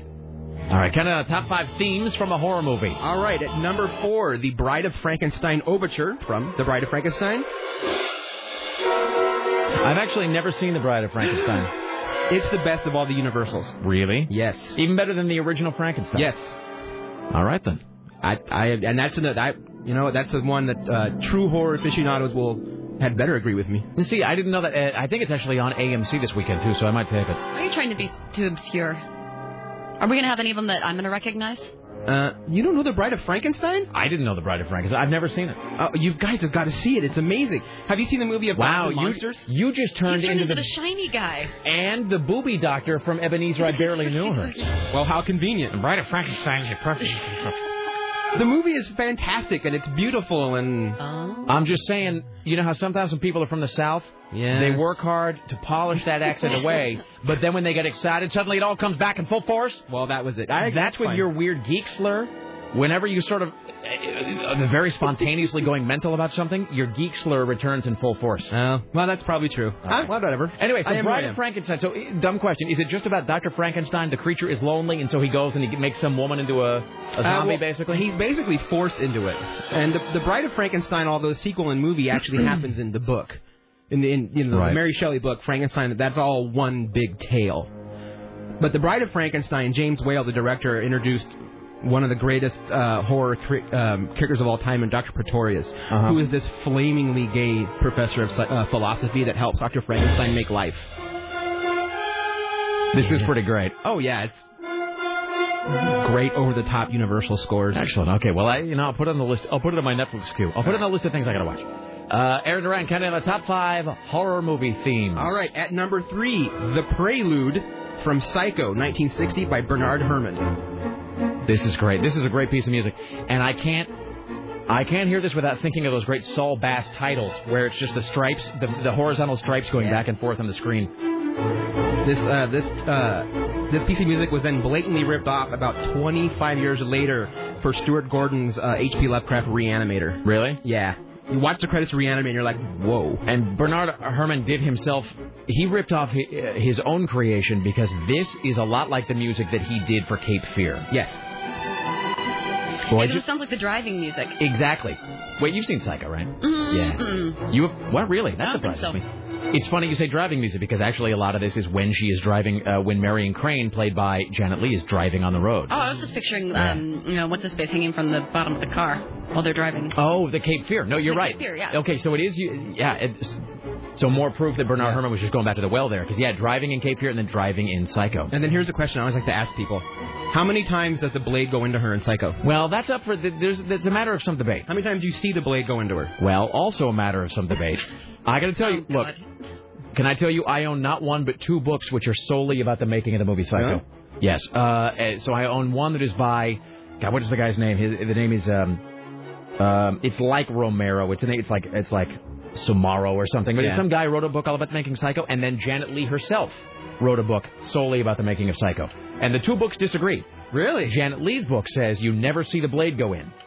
This other guy who wrote this book simply called Psycho, The Making of an American Horror Film, I think is the subtitle, he claims that if you are watching it frame by frame, so that's why, you know, the question of would you actually see it, he claims that Hitchcock, in sort of a, uh, a, a middle finger to the censors, inserted a single frame of a knife... Not necessarily going in, but basically he chopped off the end of a knife and held it up against her stomach so that it looks as though the knife has penetrated her and that there's a couple frames of that in there. So I, I don't know if that counts or not. Too. So I don't even know if that counts. Anyway, so I don't know. I, I don't really know. I mean, that it's, that's interesting. It's one of those things. Well, here's another thing. You know what? You it, know he made this movie out of spite? Hitchcock? Yes. Because his last two big blockbusters didn't do very well, and this French Arthur director...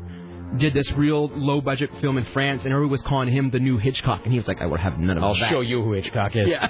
um, th- let me just say this. Here's another thing that's really weird. It's it's strange how you, something you view as so iconic, you realize that for some other guy it was just a day's work. Yeah. It was just, some, just a paycheck. Do you know that Tony Perkins insists that he... Wait, no, no, if I got this... I think I may have this wrong. No, no, no, no, I think, I, I think I'm telling it wrong. There is a dispute, though... about who was actually involved in the shower scene, because there is someone who insists that Tony Perkins was actually there on set that day and did part of the stabbing. Janet Leigh insists that that's not the case. There is somebody who insists that Hitchcock himself didn't direct it because Hitchcock was out with the flu, and so somebody else directed the shower scene. Hitchcock says he was there doing it. So that shower scene, which is one of the most legendary scenes, in a, that oh, yeah. even the participants can't agree who was there, which is weird. So that movie is... You know, that movie is filled with all... Here's another thing about Psycho. My last observation... No, you can talk all day about Psycho. It's an amazing movie. There is a rumor that still persists that Hitchcock has a color, or his estate has a color print of the film in a no. vault somewhere. Yeah, there was a rumor that he had a color print made for himself that he kept in a vault uh, because they couldn't release the black and white one. It was just too gory. Um, and so, anyway, never been proven or disproven, but that's the story. Oh, that's so cool. All right, top five horror movie themes from Aaron Duran. All right, at number two, Stalking from John Carpenter's Halloween by John Carpenter, which is essentially the psycho theme perfected in terms of tone and the, the spiking and the... I'm saying for me, and I see you're number one, and, and as they say in management, I hear you on that. Would you have swapped them? This one for me is number one, hands down. Okay. This would be number one for me. First of all, yeah, because I mean, Sarah and I, you could probably both agree on this. I mean, we're, you're you know late, you're in your twenties. I'm a thirty, I'm a grown man, and this freaks me out. Mm. I mean, it's terrifying. Friday the That's thirteenth. Jason. Okay. Yeah. Yeah. When we would go camping when I was little, my dad would uh, take my sister and I out for long walks, and you know at night, and he'd have the only flashlight. And then he'd turn off the flashlight and run and hide, and he'd leave my sister and I like screaming in the hike, like in the woods on a That's hiking awesome. trail. And all of a sudden he would hear this. Best dad ever. It I was, still do that. It's hilarious, but I was I, I remember being terrified when I was younger. Oh yeah, I mean that's. Oh man, this is I could go on and on and on and freaking on about the original Halloween. Yeah. But this, first of all, this gets extra points for me because John Carpenter wrote this. Yes, and this the, the film Halloween pretty much started the slasher genre. Yeah. And uh, and this is also I want to point out the original theme when he went back, um, when it went onto video and when he had when he had to do some reshooting for the T V version. He did a new score where he just added more bass. Right. So this is the actual when you, if you went to the theater, this is one you heard. And this is this is great because you know you hear this and you can visualize that great opening credit shot where it's a big pullback on the jack-o'-lantern. He also uses it again at the end when boy that Halloween film. People think that Halloween is just a slasher film, and no. it, but you know it's so stylish. Mm-hmm. It's so atmospheric and kind of cold in a way. And no nowhere is that better shown than in the final moments of Halloween when. Pleasance looks out, Loomis looks out, and he... I'm getting chills. Loomis looks down, and the body is gone. Mm-hmm. And Laurie Strode is just, you know, she's, like, crying and whatever. And there's that whole, you know, like, was that the boogeyman? As a matter of fact, it was. But then he looks down, and Michael Myers is just gone. And then they just cut to several different angled shots of streets, house... I'm, yeah, I'm freaking myself out. Great. Just shots of empty houses...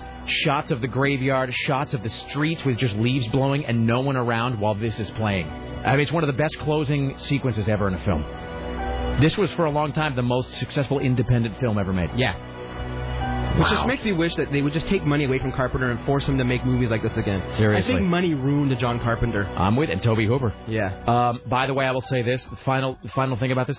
Not that Halloween isn't a great film, it is, but it's the Jaws syndrome where now you can no longer imagine the film without this. No. You take this music away and the film loses seventy percent of its punch. Yeah. I'm just letting that happen because I know it freaks people out. Jolie, uh, when Jolie was on the show, she actually couldn't be in the room if we were playing that music. It, it terrified her too much. Jolie? This yeah. is the main reason why I did not bring my sister in because at number one, she'd have left the room uh, crying if I'd have played it. Tubular Bells from The Exorcist by Mike Oldfield. Wow. Now this is the one where I get the chills. And it helps probably that I grew up in a very religious household and went to a church that very much believed that demon possession was real. Right. And, and you had to be careful because it could happen. I had uh, friends at the church who swore they had seen real exorcisms. So right. when I saw this movie... It destroyed me. Yeah. You know? it's it's a messed up film. I don't find it as scary as... As some others, and as some people do, um, it, for me, it's always, and just for me, for me, it's always a little more difficult to be scared by the supernatural, because I just, cause I just don't believe in it. Yeah. You know, I believe in guys with knives and sharks and okay, chainsaws. Yeah. You know, I don't really believe in ghosts and, you know, demons and whatever. But that being said, it's a messed up film. Especially when you consider that Linda Blair was thirteen when she made this, and she did all that. Well, and you know, that scene, that scene with her and the crucifix. crucifix. You gotta wonder, like, can you imagine, as much as people say, like, society's morals have decayed... Not whatever. Can, can you imagine if they tried to release a film now where a thirteen-year-old girl was doing that with a crucifix? Can you imagine what Drudge would say about that? Yeah. I mean, if they released a movie now where a girl and a crucifix were in that scene, that'd put the Republicans in the White House for fifty years. Oh, yeah. And Hollywood, be, yeah. you'd see, the, was it the Hayes Board back or whatever, the Hayes yeah. Commission or whatever... Great movie, though. Really, oh, it's an amazing movie. Really and a well-done When film. They re-released one they called The Version You Never Saw, uh, they had the new remix sound in it, and, and the theaters, it was terrifying because it would have dead silence, and then you'd hear, you know, Pazazu the demon speaking right. behind you, and the crab walking scene is horrifying when you realize that it's a real person and they're really, actually doing that. And an interesting thing about The Exorcist, if you go back and you watch it now, and I think this is actually only in the restored footage, there's a few sort of interesting things that they shot back then, and I don't think they had any idea how they would resonate it now. You know, one of the first things in that film is the shrink puts her on Ritalin. Yeah. And that's a, you know, that was thirty years ago, mm-hmm. so... All right. Excellent. Well, and then it's got even the terrible medical moments where they're sticking a spinal tap into her. Right. And she's screaming right. as the machine is stabbing her. Ugh. Um, when, well, I was okay. in, when I was in uh, junior high, I, I took a little tiny... You know the cards that used to play music? Someone had did this. And my mom was even more terrified of this film. And uh, I hid the card and opened it up, like, under the sink in the kitchen. That's hilarious. And then went to school. uh, final thing, and then we'll break here. Uh, if you are interested in the... in Here's the thing that fascinates me, is the, the stuff behind the stuff, the hidden story. Um, and Sarah has heard me go on and on and on about the real the real girl who wrote the Go Ask Alice book, yeah. you know, and Jay's Journal, and that's the stuff I'm fascinated by. Skeptical Inquirer, which is really a pretty great magazine. Uh, I don't read it a lot, but Skeptical Inquirer, they had a really great, fascinating, investigative piece, like a real, like, very serious news article where they... went back to New England, and they tried to investigate and to find the real boy that mm-hmm. this story was supposedly based on. And it's... I won't give it all away, but it's obviously true. I mean, not not that he was possessed by the demon, but they found the actual case that sort of prompted all of this. Yeah. And they, they sort of, you know, have their own thoughts on whether it was real or not. I would really strongly encourage you to go find that article and read it. It's fascinating and detective work. The weird little postscript to that, I don't know if it's true or not, but there is a rumor that he lives here now. I've heard that, that the, uh, as I've the, heard that, that he too, now actually. lives in Portland. On that note, we'll take a break. Come back with more Halloween after this. Tim Riley uh, and uh, this Danzig interview, which we've been told is great slash terrible. Back after this.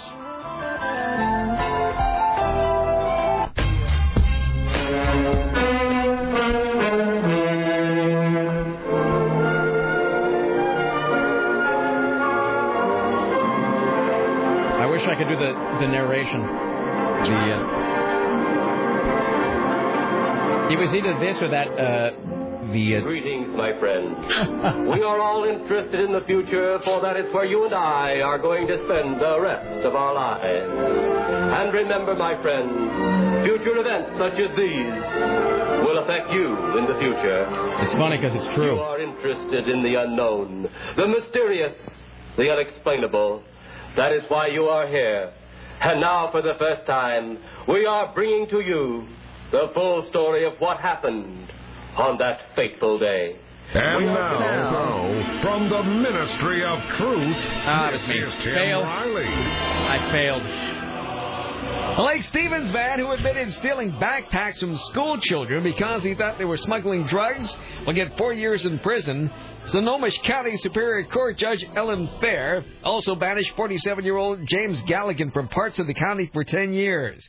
She said during her sentencing she wanted to create a James Galligan free zone to prevent him from bumping into victims in a their James families. A James Galligan free zone. Mm-hmm. I got some guys I want to create zones for. He stole a boy's backpack at a bus stop last year and then forced his way onto another bus to take a backpack from a twelve-year-old. He allegedly sent his dog Peaches, told him the kids were smuggling drugs on the bus. Well, okay. By the way, here's somebody, uh, a woman says, my middle name is Lee, L E I G H. My mother picked it because she loved Janet Leigh in Psycho. That's pretty fantastic. That is fantastic. And today's final lame Halloween joke. Oh, wait, hold on. Let me. Uh, I wasn't prepared for this. I'm sorry for screwing up the segue from Plan nine of you. That was all my fault. Not a problem. No, Rick Emerson takes full responsibility. Halloween comes once a year. All right, hold There's on. Always next year. Uh, and, okay, this is our final bad Halloween joke. Keep in mind, this is comedy. Uh, purchased by C B S for use on one of our other fine radio stations, yeah. presumably. All right. What video is the most popular with male ghosts? What video is the most popular with male ghosts? This is like some terrible Karnak thing we're doing right now. Mm-hmm. All right, uh, Aaron knows, so he can't say. What do you think, Rick? What video? What video is most popular? Like a music video? Like a, what? a movie no, video? No, this is this would be a movie video, yes. What movie video is the most popular with male ghosts? Wait.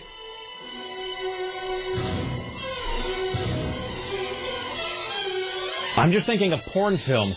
Uh, um, of course you are. I was trying close. to think... You are close. Really? Co- um... um They might be considered softcore porn by some. I give up, Tim. What video is the most popular with male ghosts? Ghouls Gone Wild. Thank you. That's wonderful. I'm just confused that didn't end with boo something. Yeah, I was I was just trying no, to I think I saved that one for last. Yes. It's ending on an up. All right. Are you off to prepare more news, Tim? I am, yes. All right. Are you excited for next Tuesday night's election party? I couldn't be more excited. It's going to be fantastic. I think so, too. All right. Coming up next Tuesday night, seven p.m. at Grand Central Bowl in beautiful southeast Portland. Uh, that is in eighth and Morrison. Uh, starting at seven p.m., featuring live broadcast by news director Tim Riley throughout the night. Uh, Sarah and I will be uh, contributing uh, observations, musings, drunken slur. Uh, you know, uh, drunken slurred, uh, you know, thoughts on the night's event, whatever they Perhaps might be. Some drunken bowling. Exactly, that as well. That's uh, the best kind. Yeah. Probably, I would say, some special guests as the night uh, wears on. Too, yes, more than likely, yes. Um, so anyway, uh, that's uh, part of our partnership with the Willamette Week and the Oregon Bus Project, and of course brought to you by our fine sponsors, Powell's Books at Cedar Hills Crossing, Taboo Adult Video. It all starts next Tuesday, seven p.m. at Grand Central Bowl. We'll also have commentary and analysis by C N N radio correspondents Lisa Desjardins, as well as Kira Phillips, Steve Kastenbaum, James Roop, and more. So, oh, that, that's Tim Riley, greatest newsman in the history of the world. Uh, back at four, five, uh, six, and seven, top of the hour, all the way through like us. All right, excellent. All right, so we've got okay. So now we this we is, got some time. So we have time to do the Danzig thing. That's cool. Okay, so and we got a top five out of the way. Hot dog. Look at us. We yeah. rule. All right, so I haven't heard anything. All I heard of this interview was about I heard like ten or twelve seconds of it, and I think it was this part where Danzig would, swore at them using the F word. And so, uh, as I understand it, this happened, today's Friday. This was on on Wednesday. So I guess on Wednesday, the Marconi show on K U F O, our sister station, they had booked this interview with Glenn Danzig, who, uh, Glenn Danzig, who apparently is kind of an ass anyway. I, I guess he's sort of an obnoxious, you know, and not so much like the, with the Rollins thing where he's just sort of intimidating. I guess Danzig is sort of actively jerky sometimes. Well, and he kind of is the grumpy old man now. Maybe. And I mean, you know, he's he's got the show with the Roseland, which is a week from tonight. And so they bring him on the show, and all I have heard, again, is a little tiny excerpt, but apparently it goes pretty badly, like, right out of the gate, and then never gets any better. So, uh, ladies and gentlemen, I give you uh, our sister station, K U F O. This is Marconi and Big Jim interviewing Glenn Danzig. Glenn. Yeah. How you doing? Uh, okay. Okay? Yeah. Everything all right? Yeah. Okay, just making sure. You don't sound like you're very happy. Are you, are you hungover, Glenn? Nope. No? I don't think, Glenn, I don't think you drink, do you? Uh, occasionally I have a glass of champagne or something. That's about it. Just once in a while. There's there's a hum on his phone, Big Jim. There's like a uh, like like a monitor, like a guitar. Do you have a guitar plugged into our, your phone right now? No. No. No. Good times. Now, how many times have you been to Portland in the last couple of years? A few times, haven't you? Uh, yeah, I think so. I think we woke Glenn Danzig up from a nap, Big Jim. Did they, get, did they just wake you up from a nap and say, here's the phone? Uh, no. You, you get what you give. If you ask stupid questions, you get, you know. Are you saying we're answers. asking stupid questions? Yeah, pretty much. Wait, I, I don't know what I did. Did I do something wrong? No. Okay. Well, uh, it's nice to talk to you. I hope the tour goes well. Tour's going great. Yeah? Yeah. And uh, what do you do on your off time? What What do you do for fun, Glenn Danzig? Uh, depends on what's available. Like, what What do you like to do here in Portland? Uh, sometimes I go book shopping. The Powell's uh, Books? Things like that. Yeah? Yeah. Well, I'm sorry you don't want to talk to us, man. Maybe we could reschedule the interview for a better time. That's up to you, man. I mean, you just don't sound like you want to be on the phone with us at all. Uh, you know, if that's the way you feel. And I mean, no, I'm just, I'm saying to you, like, uh, I don't, I don't know what we did wrong. I didn't know that you did anything wrong. I know. I thought we're just, we're just trying to keep this lighthearted, and you know. Yeah, uh, we were just having fun. Doesn't seem like you're you're down for it much. I don't, I don't want to force you to do something you don't want to do. You know what? Dude, I, you know, I call you guys. If you want to do an interview, great. If you don't want to do an interview, then you know what can I say? All right, brother. Well, thank you very much. All right, late. Glenn Danzig, ladies and gentlemen. I didn't ask him to do a, a liner for the show. Oh, damn, Big Jim. It's too bad. That was, I mean, I am in awe. There, so uh, there you go. Oh, don't play it again. Okay. No, no, no. I I it started to... looping at the beginning again. Oh. Wow. Ooh. What a jerk. Well, those you got to give it to those guys though. They they held together. Like after he's just like, you get what you give. And they uh, they I, didn't ask anything stupid. No, and they you know, and they they tried to uh, be accommodating and polite. Did we wake you up? Would you like to do? Are you distracted by something? Would you like to do this at another time? And I think they did the, they did the thing. Good for those guys. They did the thing that is the hardest to do, which is just to steer into the skid. You know what I mean? Because sometimes, I mean, we've all had interviews. Off the, you know, Tim is off uh, preparing more news. Uh, but we've all had those interviews where it just, you know, uh, it just, just from the very first syllable that it's just going to go bad. You just know it's going to end poorly. And and and you realize about twenty or thirty seconds in, it's never, like, this is it. This is as good as it's going to get. It, it's never going to improve. And the the instinct initially is to just be completely cowed by it and just to, to be intimidated and, you know, whatever. And those guys are great. They just, Im- or, or just to end it immediately. Mm-hmm. Uh, I'm sorry, we have a bad connection. No, they were Hang up. very mature it. about it. No, no, no. They, they totally, they embraced it, and they, again, they just steered right into it. Good for them. Man, well, Glenn Danzig and Steven Seagal should host a talk show. Seriously, that's what it's like. He was like a slightly angrier, mm-hmm. more lucid and energetic Steven Seagal. Wow. Strange image. All right. Seeing them tour together. Uh, all right, we should take a break here, get our final break done. We'll come back. By the way, as we break, uh, we want to say hello to listener Ethan, with whom we spoke yesterday. We also want to say hello to Ethan's daughter, Mara, who apparently listens to us now, warping them young. It is the Rick Emerson Show's mission statement. Hi, Mara. Thanks for listening. Hi. All right. Back after this, more of Aaron Duran, your phone calls, and an exit poll around the corner. Don't go anywhere. It is the Rick Emerson Radio Show. Stay right there.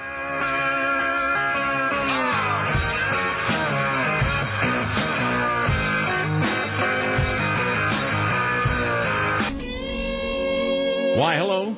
We now enter the saddest part of the broadcasting day, the final segment of the Rick Emerson program. I, and I should have, this is my fault, I, I should have done this one earlier.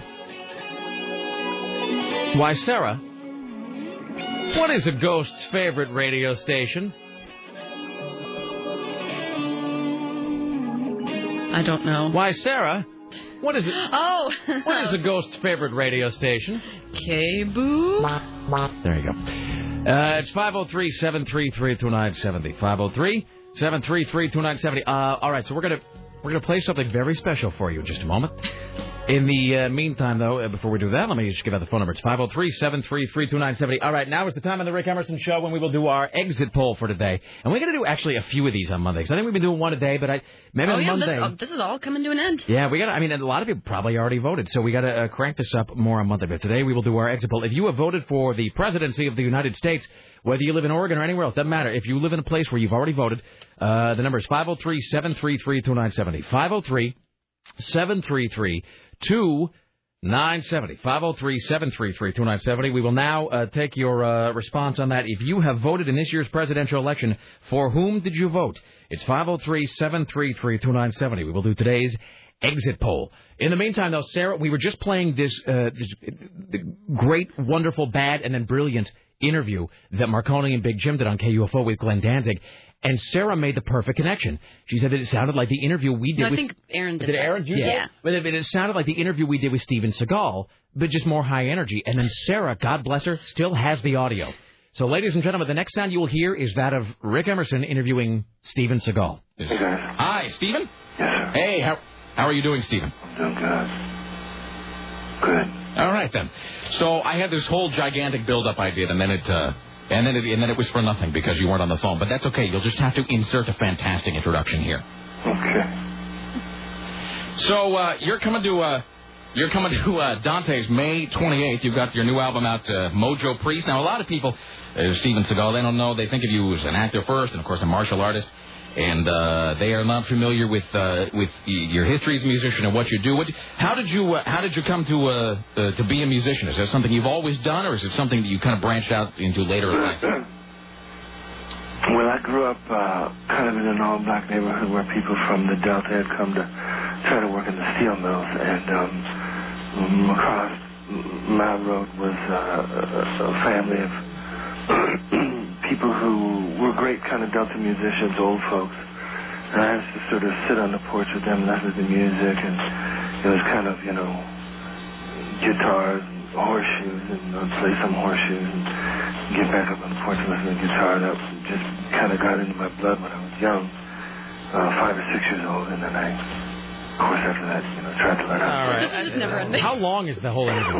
Um, was lucky enough. It doesn't say. I think it's like uh, between five minutes. Detroit, Texas, and Louisiana. All right. By the way, the best part is while I was doing the whole interview, and you can hear me starting to lose my composure early on. I started to crack up. I was messing with you. I remember that. Sarah, and this is back when we were all in just one tiny room together. I mean, much smaller than the studio now. And Sarah is just losing her ass. It, you were, I mean, doubled over with silent laughter, and it is everything I can. And I'm not even looking. I'm looking straight. I'm closing my eyes. I'm looking straight. I'm trying not to laugh.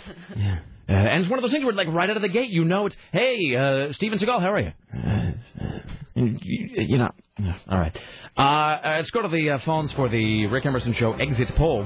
It's five oh three, seven three three, two nine seven oh. five oh three, seven three three, two nine seven oh. If you had voted for president, we want to know who got your vote. Hi, Rick Emerson Show exit poll. For whom did you vote? John McCain. John McCain. Thank you, sir. Hi, you're on the, out of the gate. You're on the uh, Rick Emerson uh, radio program, the exit poll. For whom did you vote? Uh, Sarah's vibrator. Ew. I think I speak for everyone when I say ick. I don't I, think it's allowed to run for office. Hi, you're on the you're on the I, Rick Emerson Show. Hello. I, I am an agent of change. Obama. All right, thank you. Hi, it's five oh three, seven three three, two nine seven oh. Hi, you're on the Rick Emerson Show. For whom did you vote? I voted for John McCain. He wants to suck your blood. Uh-huh. Oh, is that real then? Uh, cue the crickets. Oh, I can't do that. So, did you vote for McCain? Okay. Hi, you're on the Rick Emerson Show exit poll. One. For whom did you vote? Corton Fat Boy. All right, thank you. Hi, five oh three, seven three three, two nine seven oh. Rick Emerson Show exit poll. For whom did you vote? Hello, it's you. Obama. Obama, got it. Thank you. Uh, hi, Rick Emerson Show exit poll. For whom did you vote? President John McCain. All right, thank you. Wow. Uh, hi, you're on the Rick Emerson Show exit poll. For whom did you vote? John McCain. All right, wow. All right, I, I have to say that this is a little bit of a reversal from previous days. Uh, it's five oh three, seven three three, two nine seven oh. Sarah's experiencing it's fear. It's because the smart people already voted. That's Aaron Duran who said that. Rick Emerson is above the partisan fray. Hi, you're on the Rick Emerson Show. For whom did you vote? Hello, it's you. Okay, you can't use a phone. You're not allowed to vote. Hi, you're on the Rick Emerson Show. For whom did you vote? Obama. All right, thank you. And We're... Kerry, actually. Well, okay. okay. Uh, we'll do one more, actually, because that'll be the tiebreaker for today. Hi, you're on the Rick Emerson Show. For whom did you vote? Yes, I would like to touch your placenta. It's the vibrator's running. Do news. You even want to do one, another one? No, just leave it. Let's leave it. There no, you go. No. If you want to. No, we'll call it tied. Okay. There you go. We are tied for today. Well, that's that's McCain's strongest showing yet, tied with Obama in terms of our wildly inaccurate poll. The election's been postponed for a rain delay. Yeah, uh, I'm not even going to say it's inaccurate. It's just it, it, I have we had Tim and I had a whole discussion about this, about the scientific accuracy of this versus not regular polling, but versus exit polling. And I got to believe that this is actually no more inaccurate than when they asked those people coming out of the polling, who'd you vote for? I believe so, because they have just as much likelihood of lying on this show as they do talking to the person that they're coming out of the phoning booth for. Totally. I actually think they might be more honest here because they're not facing you, so they won't have the guilt of, like, I, I would never vote against the black man. So they don't have to actually say, like, I voted for Nader. Yeah. All right. Uh, all right, Aaron Duran, new episode up. Absolutely, episode one twenty-three, uh, featuring uh, Chasing Amy's Kevin Smith and Portland Outlook's Rick Emerson. Look at you. What? What? Really? Yeah. Oh, look at me. Um, literally and figuratively. All right. film fever radio dot com and, of course, geek in the city dot com. Uh, I want to thank senior radio correspondent Dick Uliano for joining us today uh, and uh, so forth. All right. Uh, Rick Emerson Show produced today and every day by the lovely and talented Sarah Dillon for A M nine seventy, The Talker, in the newsroom, Tim Riley, and the phones, Richie Bristol, the gatekeeper, Dave Zinn, web mistress, Bridget from upstairs, and, of course, C B S Radio Portland marketing guru Susan Don't F With Me Reynolds.